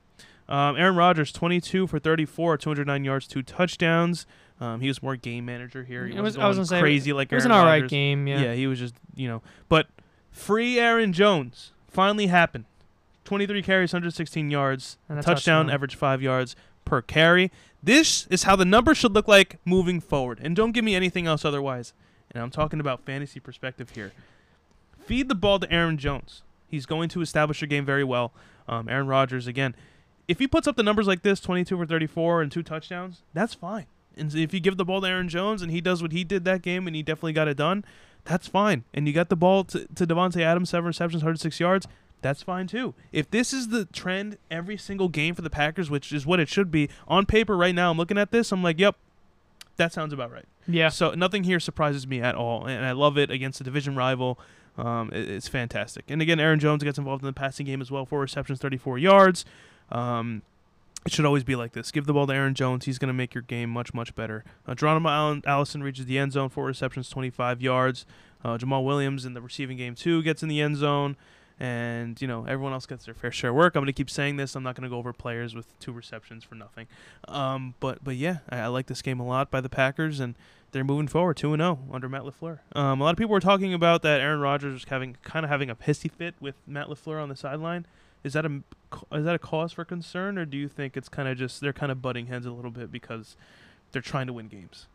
I feel like they're butting heads. I mean, they're trying to win games, but I feel like it's also Aaron Rodgers is not. He kind of did whatever he wanted to do, and I feel like now it's not really the Aaron Rodgers show. It's kind of, you know, the teams. The pl- team is playing for the team. It's not okay. We're not going to sit here like you said. His numbers were not anything you know flashy. They were good. They were enough it's exactly to win the what he should do. Like, if you're going to win games, you don't have to be Aaron Rodgers, scramble out of the pocket and toss No, you 50 don't. plus yards to, to win us the game like he used to do. I and, think and that's the he- thing. It's just it's just the transition. He's he might not be used to it, but they're they're two and zero, so doing a lot better than what starting off in the way that they have in the past, where he had to keep saying relax and all that. So yeah. I mean, I won't be. I'm not going to be worried here because again, you're two and zero. Again, you get into your fights with your head coach. It happens. It's just the intensity of the game. Yeah, I'm not freaking out about it. It's just what I saw on like Yeah. ESPN and stuff. They're freaking out about it. I never saw any issues with it. Uh, let's jump into Cowboys Redskins here. Uh, division game. Uh, Cowboys move on to two and zero. Um, they win 31 to 21 against the Redskins. Uh, Redskins fall to 0 2, but an 0 2 where they ha- they hung in there. These guys are Yeah. putting up points where they should be putting up points. Um, I, the Redskins, I feel like they're going to give a lot of teams a run for their money a little bit. Even if they're going to have a bad record, I think they're going to put up a pretty solid fight with every team they see. And they did that against the Eagles last game, and now they did it again with the Cowboys. They're not going to have enough to win because the Cowboys are just a lot better than they are. But not a lot of people were expecting this many points on the board. No, I mean, because up until now, their their offense didn't look really good on paper. But then once the season started, they these guys started coming out of nowhere and they were kind of doing well. But no one really expected No one's to expecting do this. Case Keenum to do what he's doing right now. No, So, but uh, let's jump into the Cowboys here because I want to mention a big name going around right now, especially in contract talks, and his name is Dak Prescott. 26 for 30, 269 yards, three touchdowns, and a pick, which the one pick wasn't really his fault. Um, but do you think that I think he doesn't look too bad, Dak Prescott? he doesn't. But I mean, I just don't know where that money's going to come from. That's the thing. You make your you restructure contracts and you do this and that and the third, but it's gonna happen. They got him. He got him to two and zero, and Jerry Jones is looking at him right now with dollar signs, and Yeah. he knows it's coming. Yeah, but after like okay, week one they beat the Giants, and he did he looked great, and then Jerry Jones is like, oh well, we're gonna try to make a contract happen. That's it. That's all it took. That in my eyes, that's not good enough. I feel like you know you win a game, you're two and zero now. You win another game, but I feel like you, in order to get that big money, you need to prove yourself. You can't just have like one or two good games and then you know, it was literally the first game of the season. They do well, and it's okay. I think we're gonna give him a contract now. Like that's that's it. Well, he's going up against Miami this week, so if right now Jerry Jones is like, we're looking at three and zero, Yeah, but and we know you're gonna put up like five touchdowns this game. yeah, but what I'm saying is, I feel like th- that was such a like a low standard. One game you do well against a struggling defense, and it's just like, wow, that's that was it. I mean, you're gonna have to pay him anyway. they're gonna have to pay him, but I like feel I, like I, that didn't, was I thought Dak was gonna be first. Zeke they would figure out later on by restructuring contact, restructuring contracts, and maybe hold out. And that's the opposite of what's happened up to this point. So, I mean, we'll just have to see. yeah, all right. So Zeke Elliott, uh, 23 carries, 111 yards, and a touchdown. He doesn't miss a step. Dude's an animal. Uh, they actually involved uh, Devin Smith. Um, who I really wasn't expecting to do anything in this game, but he had three Yeah. receptions, 74 yards, and a touchdown. They lose Michael Gallup to an injury, so he's going to be out a little bit. He was a very big target for them this year. Um, I feel like they're finally using it, utilizing him a lot more. I thought he was going to be a threat last year, but he wasn't. So they bring in Amari Cooper. And Amari Cooper still looks solid, four receptions, 44 yards, and a touchdown. I feel like it's helping them a lot more as well that he's not arguing for a contract because I feel like he's kind of just hanging tight right now. He's like, I'm just going to work on my game. Again, a lot Mhm. of people didn't think I was anything when I was in Oakland. They thought I dropped the ball a lot, but I think I'm a very good wide receiver. Um, so he, he'll wait on that. And, uh, sh- kudos to him because I think that's, you know, in, in a league now where it's like, let's get my money. Um, I feel like that's a very good move by him. Uh, Jason Witten also reaches the end zone, four receptions, 40, 25 yards, and a touchdown. Security blanket for Dak Prescott. I feel like he changes that dynamic for that offense a lot. yeah. Jason Witten by himself, just being on the field, will change it because he'll get open somehow. He's the slowest person on the Yeah. field, but he's gonna find a way to get open. He'll somehow He's the find security blanket. um, but yeah, let's go over to the Redskins real quick. I don't have much else to add here. The the, the Cowboys were the better team. Yeah, and they should have won this game regardless. And they Mm. put 31 points on the board. We're not complaining. hard to here. beat that. Yeah, hard to beat that. So Case Keenum, 26 for 37, 221 yards and two touchdowns. Eh, It's eh, but for him, nice, it's pretty good. You know, yeah. For him, it's pretty good. AP reaches the end zone, 10 carries, 25 yards. Everyone else is kind of quiet in the backfield because Derrius Guice is going to be out for a little while. Yeah, Uh, Terry McLaurin again having another monster game, five receptions, 64 yard, 62 yards, also reaches the end zone. Um, very quiet for everyone else. Paul Richardson reaches the end zone. Not going to touch on much there. Cowboys are the better team, but the main thing to take away out of this is that the Redskins are going to hang tight whoever they verse, and I kind of I kind of like that because a lot of people I, I hate when they live up to people's expectations for anything, and even though they are 0 2, which people were expecting, people didn't think this would be the score. they're So- 0 2, but a respectable 0 Respect, yeah, exactly, exactly. Uh, Steelers Seahawks. Let's jump into this here. I think the big story um, is that Ben Roethlisberger's hurt, and I clicked something by accident. My bad. Um, let's jump back here. Whoops. All right, so the Seahawks won this game, twenty-eight to twenty-six, um, in Pittsburgh. Um, I didn't want to touch this game on DraftKings, but I should have because they were plus six and a half, and they would have taken this easily. Um, but the Seahawks are now two and zero. Pittsburgh 0 2. Uh, their their season's officially taking a turn for it could be the worst, but it's definitely taken a turn somehow, some way. Um, ben Roethlisberger is officially out for the season with an elbow injury. Not sure if it's Tommy John or anything like that. There's a lot of speculation is that that's what it is. Um, he says when he comes back, he will not be done. He's going to fulfill his contract and play until that contract is up. What is it, another two years? he signed a three-year deal, Three-year. sixty million dollars. Okay. So, and then Mason Rudolph comes in. Um, this is where you start to figure out that is this gu- is this the guy that's going to be next up after Ben Roethlisberger's done. I feel like it's a very good way to figure it out too, because again he comes in 12 completions, 19 attempts, uh, 112 yards, two touchdowns, and a pick. And uh, one of the touchdowns wasn't even supposed to happen. It wasn't like drawn up like that, but it happened somehow, some way. Both of them were to Vance McDonald. And again, we say it all the time: a tight end is a new quarterback's best friend, and clearly we saw that here. And um, he's got weapons to work with. I like Mason Rudolph. Again, he played with um, with James Washington back in college at Oklahoma State. Yeah. Um, James Conner, 11 carries, 33 yards, and a touchdown. Uh, Benny Snell was getting involved too a little bit. But again, Vance McDonald had those two touchdowns, seven receptions, 38 yards. Juju gets his work too, five receptions, 84 yards. A lot of people are saying, you know, the ball's going to be spread out a lot more, maybe not going to be utilized as much because it is Mason Rudolph. And when Big Ben's in there, you know a player's going to have a good game. Oh so yeah. we're going to see moving forward what happens. Um, they go up against the 49ers on the road in San Francisco. It's gonna be a tough one. Tough one, but I put money down on the Steelers. I think they'll be just fine with Mason Rudolph. I like Mason Rudolph, dude. I don't know. I, I feel like it's kind of. I feel like they're going in opposite directions right now. You have the 49ers who are starting, everything's starting to click, and I feel like they're really starting to become a great unit and a great team and really working together, and, and it's working. It's doing, they're all doing very well as a unit. And then the Steelers now, it's kind of, you know, I think we haven't had a lot of surprises yet since we're going into week three. Again, we got a long season ahead of us, but I Oh, think this, this will be a big surprise here. I think Mason Rudolph puts on a show. Guess we'll have to say. Listen, he's been working in that system for a little bit now. I think this would be an issue if he was just drafted, Mm-hmm. but they could still be in it. Again, 0 2. Right now, you got nothing to lose. And Mike Tomlin isn't on the hot seat now. He can relax because he doesn't have his star quarterback. Um, put Mason Rudolph in there and let's see what happens. But I think it's it's gonna they're they're the underdog, but I think they're a very sneaky underdog going up against the 49ers next week. Um, but let's go jump over to the Seahawks and dude, Russell Wilson. This Wow. is the nicest thing to look at in the world. This stat line: 29 for 35, 300 yards, three touchdowns. Dude's an absolute animal. He's a beast. One of the best quarterbacks in the league. I love him. Like he's he's my favorite quarterback. I think I would say, um, out of all the all the quarterbacks in the league, just all, all around. Like he works with absolutely nothing sometimes. Like like when his offensive Yeah. line were were pretty bad, and I think he's had worse years than this year, but he'd have to run around and still make plays and somehow find wins and make it to the playoffs. Like I'm like that's his mo. He's like I'm going to make the playoffs this year, regardless of what yeah. anyone says.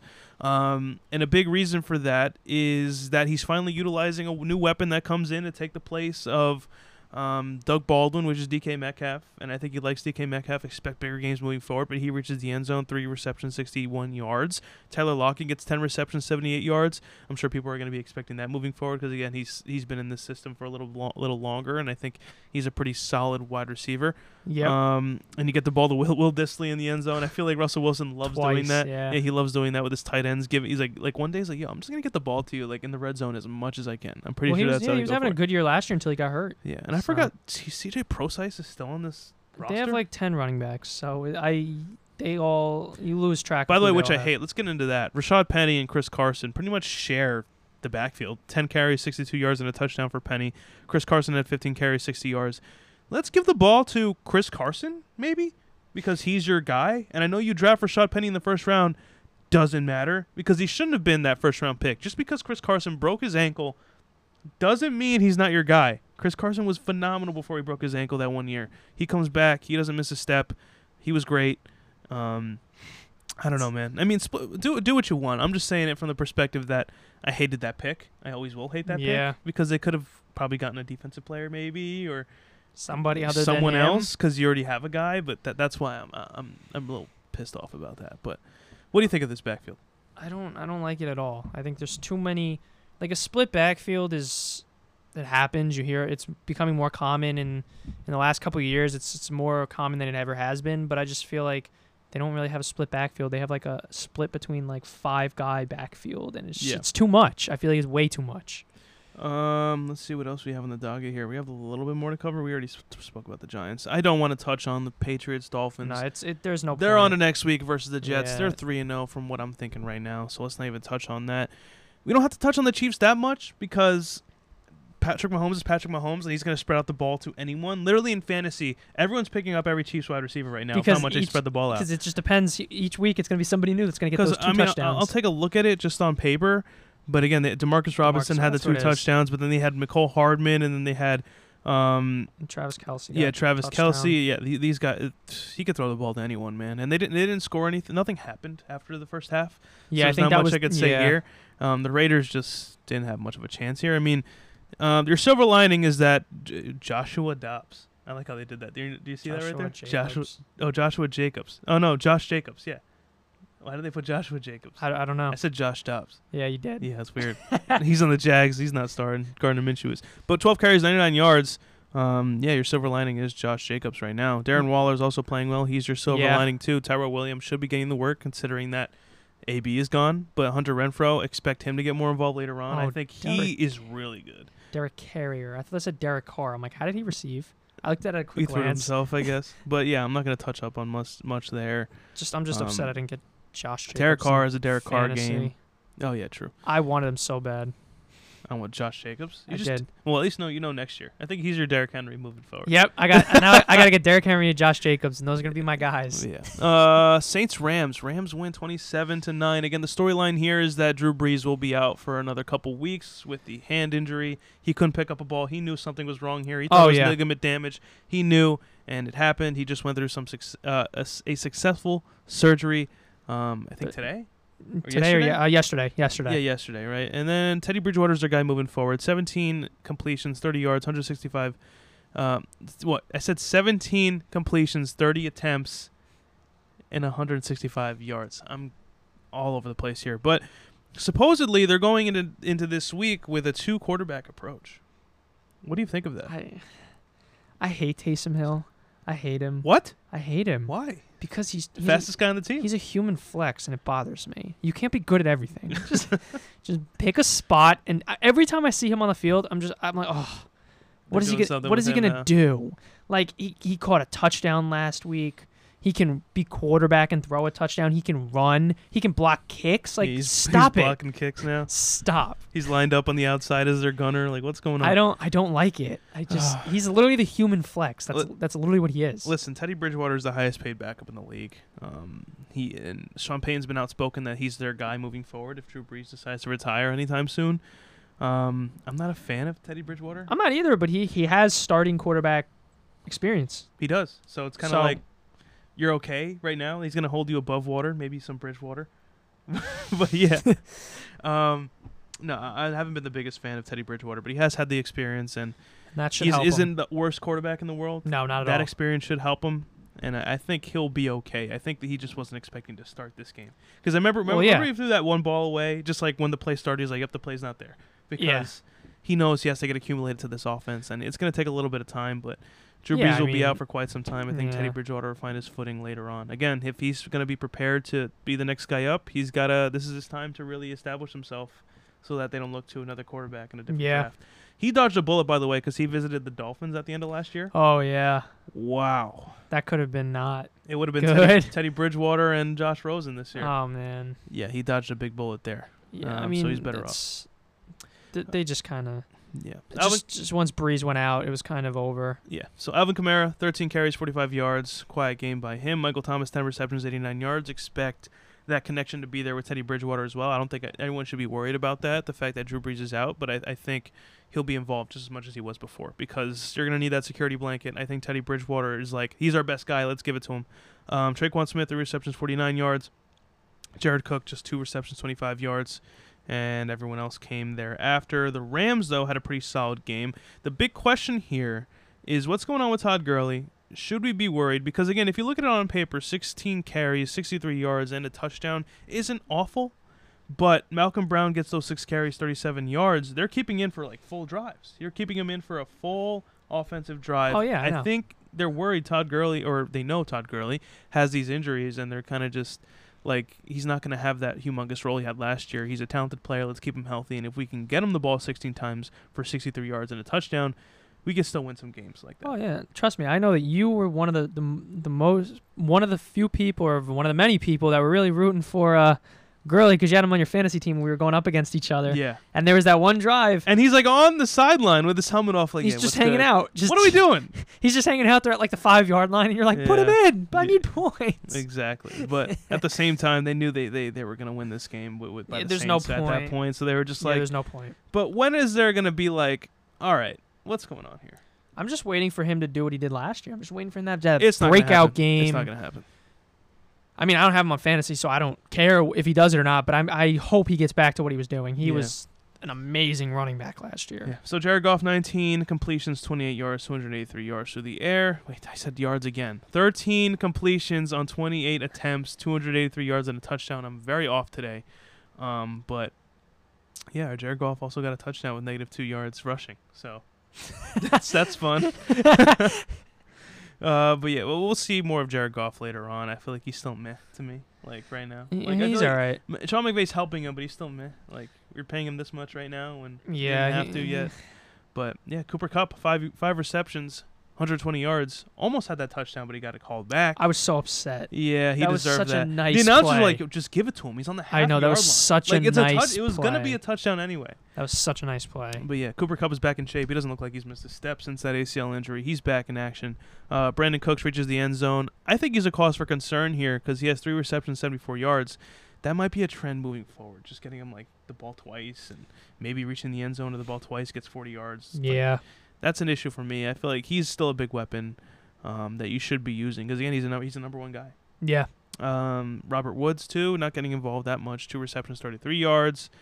And I would talk about everyone else, but I don't care that much. It was, the storyline here is that Drew Brees is hurt, and the Rams just took advantage of him being hurt, and they needed to win this game because they're two and zero, but they're not at like a healthy two and zero. Like they were, it was a close game against the Panthers week one, Yeah, and now you have to win this game because the best guy on the other team is out, yeah. so you have to win. It it was a lot But- closer than it probably should have been. And again, I read you the numbers; they weren't fantastic by Jared Goff. No, They weren't fantastic by Todd Gurley. they were just again, kind of paper all around. it looks great, yeah. but looking at it in the game, it's like this isn't as explosive as they were last year. I feel like they set that precedent last year. Like we're moving this ball. last year was their year. Yeah. They if they were gonna win last year was kind of that year. I feel like, and they unfortunately for them they didn't do it. I mean that's not to say that they won't make it to the playoffs and do well, but they just last year was a good year for them and they they didn't end up finishing it off. All right, so I'm not going to talk about too much with the Bears because listen, their offense is trash. But they snuck out with a victory here, luckily, and Eddy Pineiro put it between the uprights, and they took this game. But 16 to 14 against the Broncos. Broncos are 0 2. They're trash also. So the Bra- the Bears needed to win this game, like 100. percent They needed to win this game, and they did. Snuck out with the win. Very exciting. Um, and Red Zone figured this out. Stop sending me notifications before the play happens because I was very excited to watch it. And you already told me that he made the field goal before it happened. So thanks a yeah, lot. Yeah, we, we already knew. But look how trash these numbers are. Mitch Trubisky, 16 for 27, 120 yards. And nothing garbage. else. Yeah, nothing. Uh, garbage. But David Montgomery, very solid game. 18 carries, 62 yards, and a touchdown. Please establish him as your number one guy. Please do it I, I need he's him a great for player. fantasy. Come on. He's a great player. I think he needs to get the ball. Don't worry about Mike Davis. He was just there as a free agent signing in case all went down south. He's your guy. Give him the ball, and no conversation much else. Uh, Allen Robinson, four reception, 41 yards. Again, he only threw for 120, so you're not expecting anything else. Yeah. Um, Shaheen, three receptions, 24 yards. Adam Shaheen. Uh, who is this? I- ben Braunecker, two receptions, 24 yards. I didn't even know there was a guy named that on the Bears. Yeah, Taylor Taylor Gabriel had a reception. Tarik Cohen had two receptions. Whatever, not talking about it. But on the Broncos side, Emmanuel Sanders, bro, two games in a row, he had a pretty solid game. 7, 11 Yeah. receptions, 98 yards, and a touchdown. And I'm glad he's back from injury, not missing a step. And Joe Flacco, he know they're both veterans. I think they know that if I'm going to throw to someone in key situations, I think Emmanuel Sanders is my guy, and he's getting in the ball. But 35 for 50, 292 yards, a touchdown, and an interception. Again, they were playing from behind before getting the go-ahead lead, and then losing it to the um, the 50-yard field goal. Yeah, I mean there was that whole controversial uh, roughing the passer by Nick Chubb, and he he No, literally j- Bradley Chubb. yeah Nick Chubb's the running back. I always screw them up. Yeah. Um, he literally from what I saw he just tackled him, That is an, i- that's an issue in this league. He literally he tackled him, and that basically gave them the the possession. They were like like their own 40 or 45 after that. They only had to get a couple more yards, and that's kind of what cost them the game. But So still a split backfield with Royce Freeman and Phillip Lindsay. So for all fantasy owners, including myself in two different leagues, I'm not sure what's happening moving forward, but I think they're just going to split this backfield. You know, casually gain yards downfield and then start passing. Um, not going to touch on anyone. Courtland Sutton is still involved in the passing game too. Overall, Bears, you got lucky winning this game because you could have easily gone 0 2.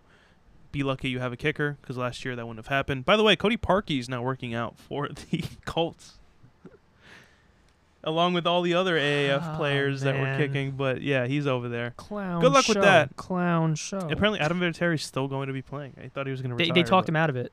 They yeah. talked him out of retiring. That's what I heard. I think they were like, "Dude, you're a stud. Just relax." yeah, um, I heard. But he did cost them some valuable Yeah. points. Oh yeah. Uh, let's jump into the last Sunday game, which is Eagles Falcons. And again, um, I know we got not much time to work with here because I want to definitely put in our picks this week because we didn't do that last week.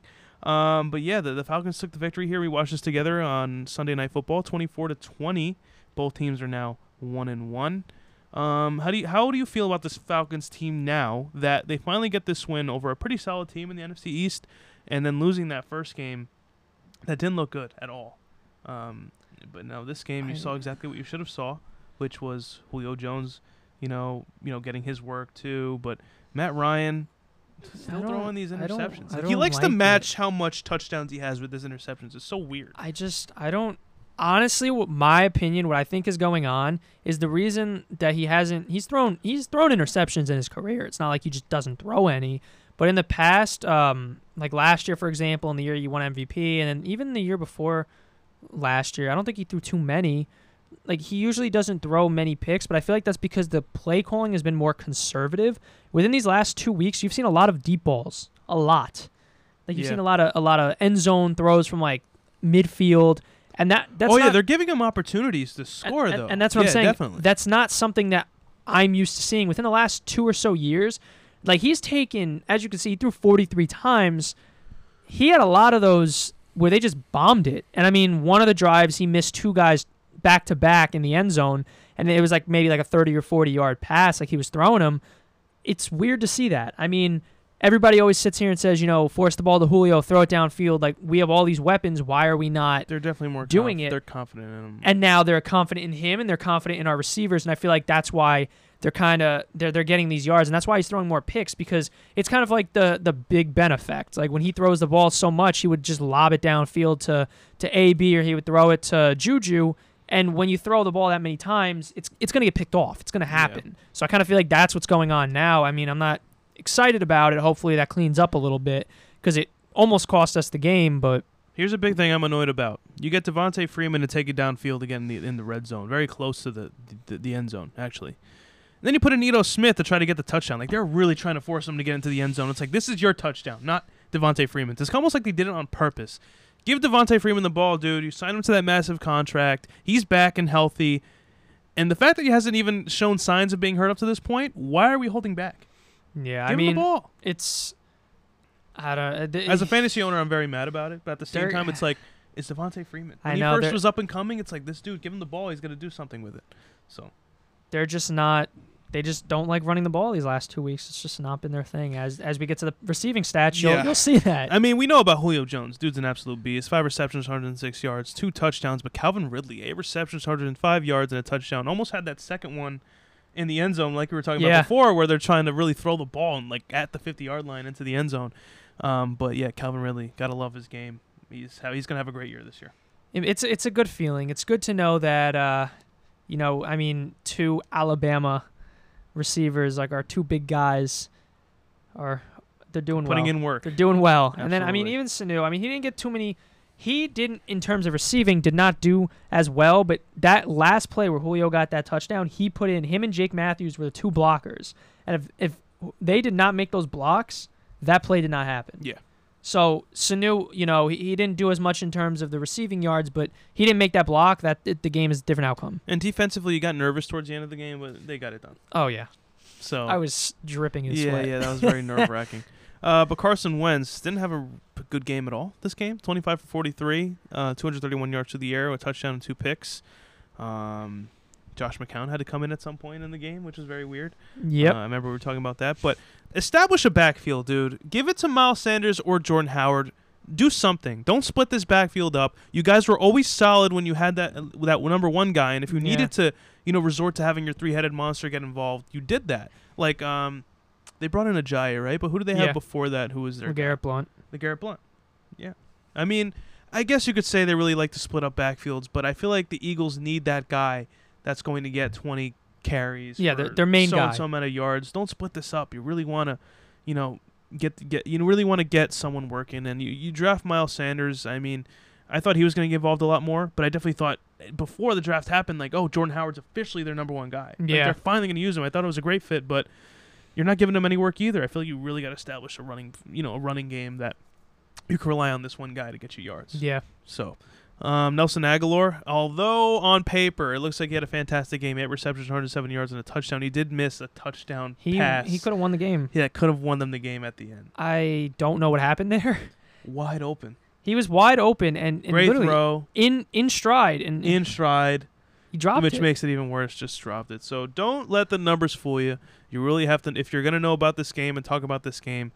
Don't look at it on the paper standpoint. They have an L in in the co- in their losing column because of Nelson Agholor. Yep. and I don't know. That's just not not not fun at all. No. But Zach Ertz, eight receptions, seventy-two yards, um, and not much else for everyone else. Um, they ended up losing the game, but overall, Falcons bounce back win, good for them. Browns and Jets, and then we'll start placing our picks.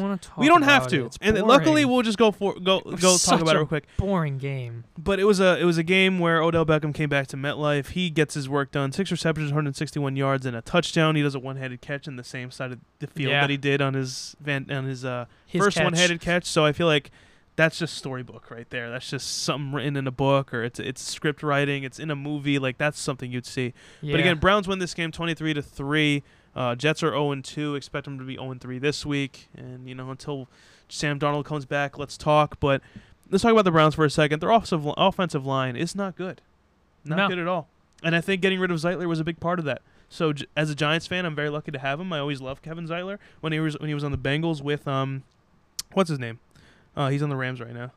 oh, uh, wait, wait, Whit- Andrew Whitworth. Whitworth? Is yeah, that they who- were they were together, and I don't know how the Bengals did that. Like they the got rid of- Bengals like to get rid of Yeah. good players. like those are the best.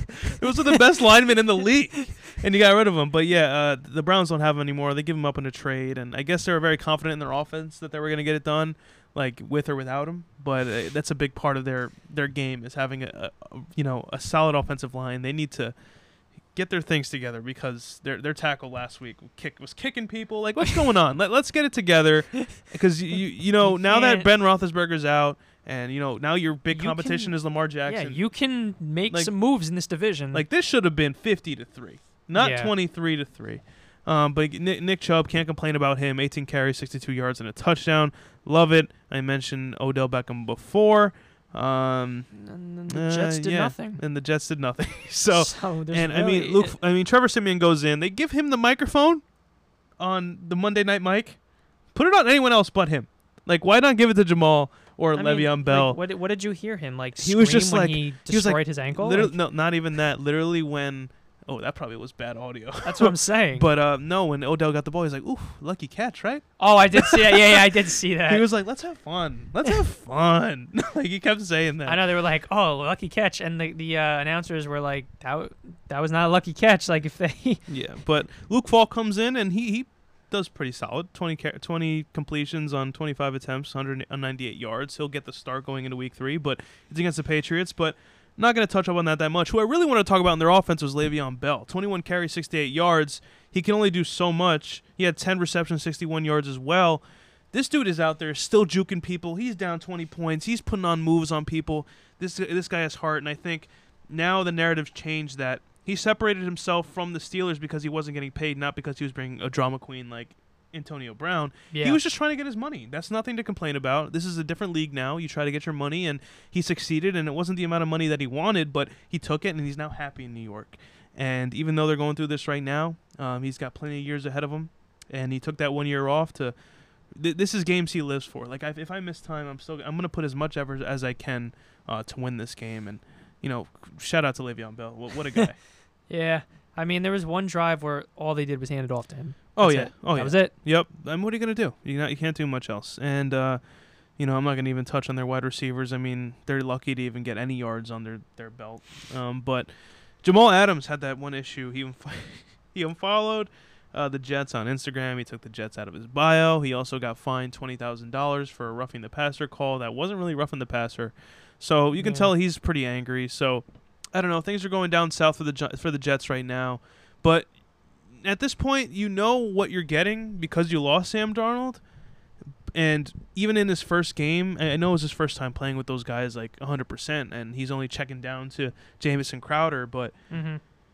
at least you know what you're getting these next couple games. You know, Yeah. like, you know, there's like there's no these these high expectations are not there anymore, and you can't blame Adam Gase for this. A lot of people are blaming Adam Gase for what's happening, but It's not all in it's his not his control. fault. And he's he's done this in the past couple years with the Miami Dolphins too. I mean, he had to he had to call Jay Cutler to come out of retirement to play quarterback. So you can't put the blame on him. He officially has a guy to work with, and it's it's mono. It's not the end of his career. You know. Yeah, yeah. He'll be, Um, there, there was like a thing where they were saying, "Oh, like uh, Sam Darnold is back in the building," and someone's like, "Please cough on Tom Brady." Like, there was also a lady with a sign that said, "I gave Sam I, Darnold." I mono." did see that. but yeah, so uh, so let's conclude this podcast by start giving our picks for next week. Let's go through each and every one of the games, see where we're at, and I don't know if we want to keep track of this and see where we're at in picks. sure, go for All right, it. let's Why do not? it. Let's write. Let's write it down. I think from this here, this from here on out, and uh, you're not a sports better. I'm not betting. No. So if you were to bet, I would have. i- i- If you were a sports better, I think I would have. We would have picked like three games and done something like that. But yeah, I all I know is I'll put this out there. I took the uh, the Steelers money line, very risky, but high reward there, and I think I see a lot more positives than negatives. And they're on the road against the 49ers, so I got money on them, and I put ten dollars on your Falcons this week. They're underdogs I know they are. against the Colts. I know they are. Why? I was not happy Why about that. is that? Why is that? um, I wish I knew. I, I don't know. I don't. That's I, ano- I think it's because it's in Indianapolis. I, I that's the only reason I could figure out. I a- don't know. That's a no-brainer for me. But tonight's game, uh, Titans Jaguars. Who you got? Ah, I don't know. I'm taking the Jags. I wanted. s- Uh, Gardner Minshew. I mean, off. he's doing well, and Leonard- Mariota Leonard is Fournette. not. But like, it, it, I, I see it coming down to just like these teams it's just a, it's running. A short, it's a short week though, and I think the Jags are like they're fired up after losing, like barely losing. Like, okay, fine. The Jags So- can win, but Derrick Henry needs to go off again. So you don't have to take the Jags because I'm taking the Jags. What What do you think? I, I, I, I mean, if if you cancel out the quarterbacks and, and like the receivers, because I feel like it's not going to be too much of that. I feel like when it comes down to just running backs, which is heavily what's going to happen because the quarterbacks not playing, they're not great quarterbacks. I feel like Derrick Henry is going to outplay Leonard Fournette. so you think Jags? Yeah, okay, that's scary that we both have the same. But um, Dolphins Cowboys, and let's just Cowboys. I mean, unless you want to put down a thousand dollars on the Dolphins and somehow they win and you make like millions. I bet that with the Patriots just because of the history, but I'm not going for it this week. I'm not even gonna bother. Um, Bengals, Bills, Bills. Bills. I think I'm taking them too. I really hope we're not the same teams for the rest of this. We better be different on one of them. Um, you're taking the Bills too. Yes. Um, Lions, I'm Eagles. taking the Eagles. I'm taking the Eagles too. I wonder who's going to win the next game. I don't know. And where are they? They're in Philadelphia. That's gonna be a tough game. I think the Eagles bounce Yeah. back. Um, you're taking the Eagles too. What's next? Jets, Patriots. oh my gosh! Why are there so many like? I really hope the Lions give the Eagles a run for their money because I want to see a game where I'm not predicting these winners like exactly on. But I'm taking the Pats.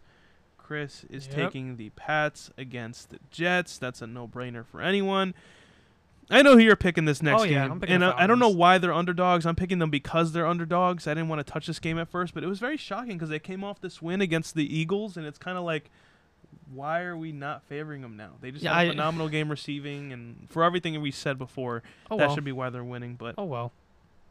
Falcons, uh, Chris I- is also taking the Falcons. I think we're gonna have a difference of opinion in the next one. I'm taking the Vikings. I'm- I'm ta- Vikings I'm taking versus the Raiders. Whoa! I'm going bold. I, I I I think the Raiders might be able to do it.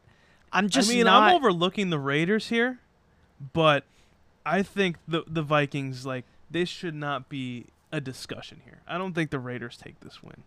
And I mean, there could be a really good game here, but they're in Minnesota on the road. I don't know. It'll be tough. It, it will be tough. You're taking the Raiders though. I'm gonna take the Raiders. I just feel Okay, like I, I, I just don't trust Kirk Cousins. I mean, and I feel like if the Raiders get off to a hot start, like I mean, not last week they didn't do it, but the first week they went off to a hot start, and I mean, how are you gonna utilize Dalvin Cook at that point? That's true.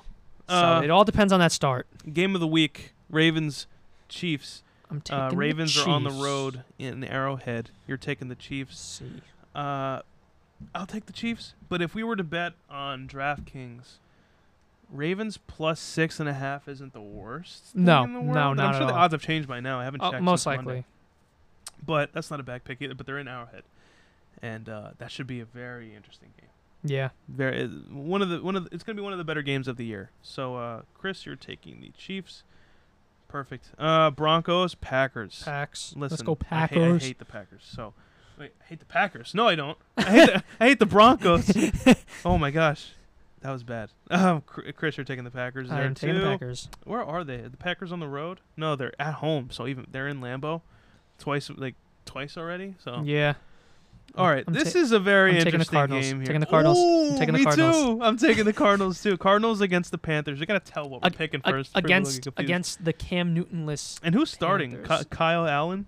Oh, yeah, I guess. I, I, don't really even wish know. Will Grier was playing. I don't even know. That would have been dope. That would have been good. I'm taking the Cards. I say they get their first win. They go one, one, and one. I'm taking the Cards.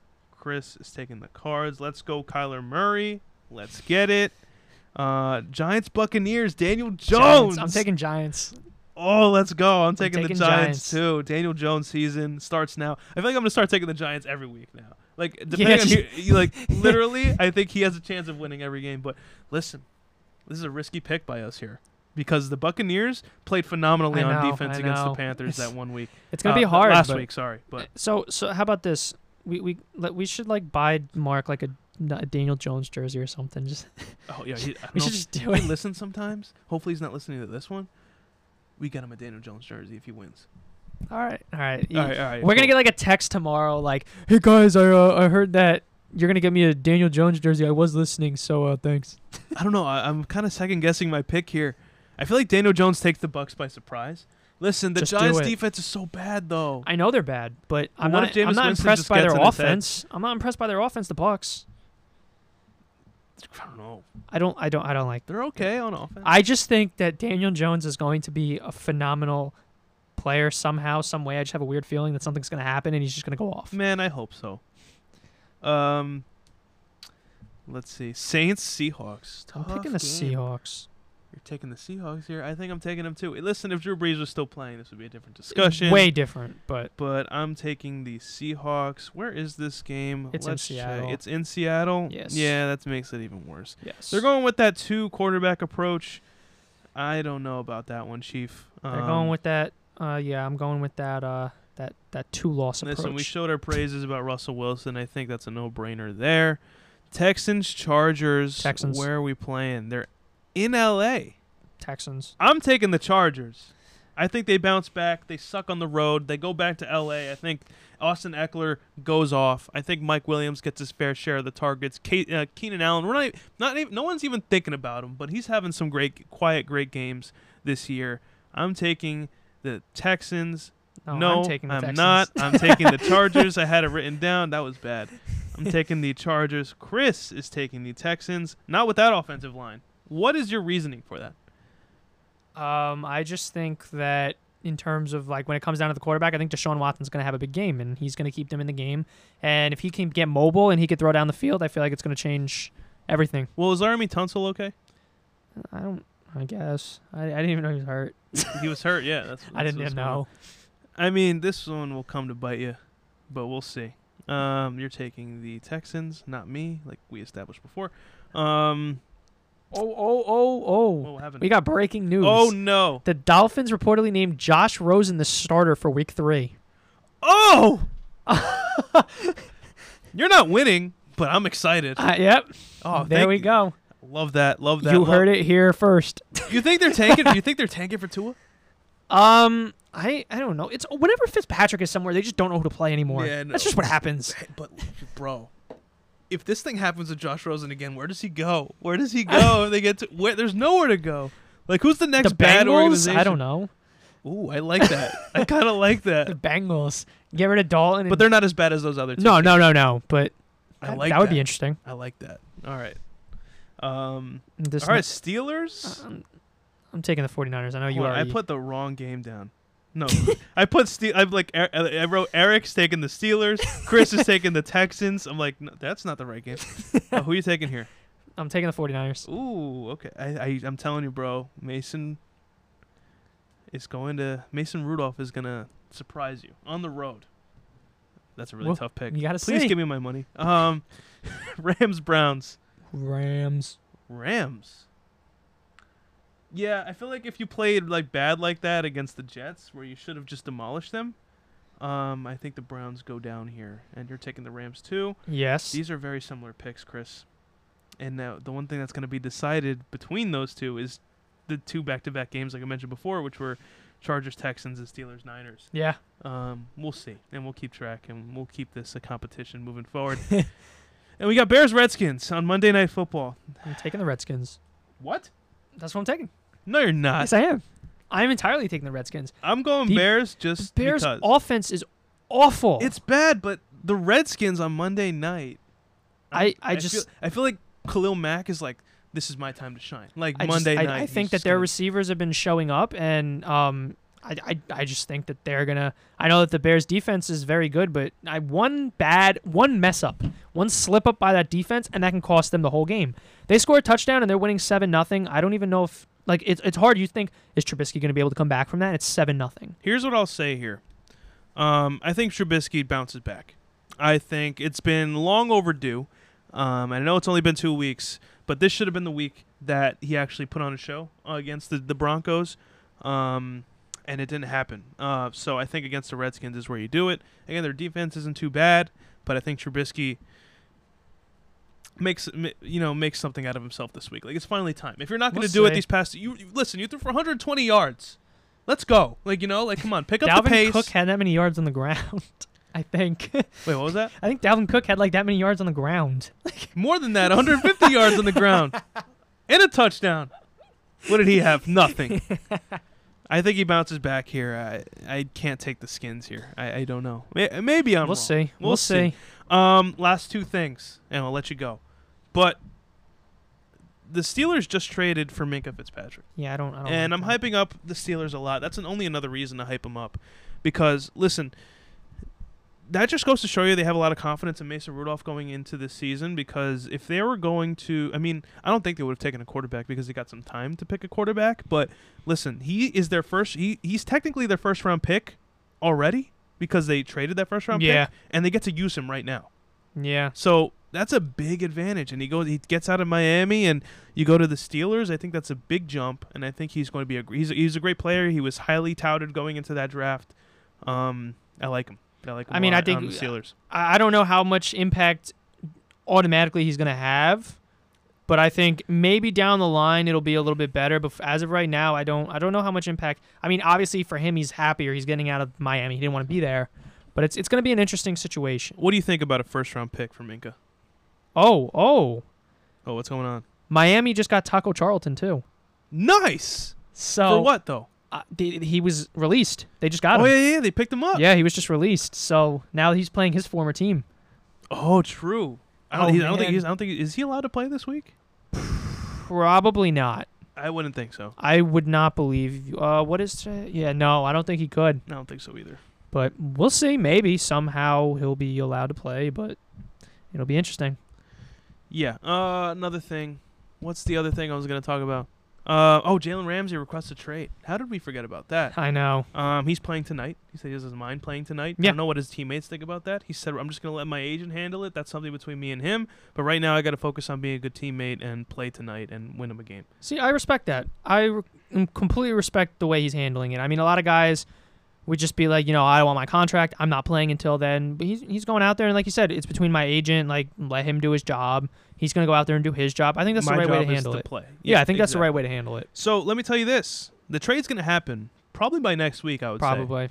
Um, but the Chiefs, the Seahawks, and the Eagles are the teams most linked to the Jaguars for cornerback Jalen Ramsey. And the Jaguars have been outspoken about trying to acquire, uh, about teams trying to acquire Jalen Ramsey for a first and maybe even more.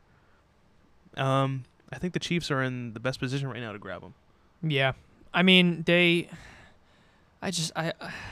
I they can give up anything they want, and their team is still okay. Yeah. I mean, the Eagles could use him, but they just got Sendejo at safety. Um, so I feel like they kind of had their, and then they have Jenkins at safety. Um, who is the who is their corner? Um, Darby. Darby. Yeah, I mean they have him. Yeah, they could definitely use the help, but I, They're always. Why are they always in talks with these? I know, that's what I'm saying. Massive, massive players. They're always in talks. It's I just so weird. I, I don't know. And then the Seahawks. I mean, they just got Clowney.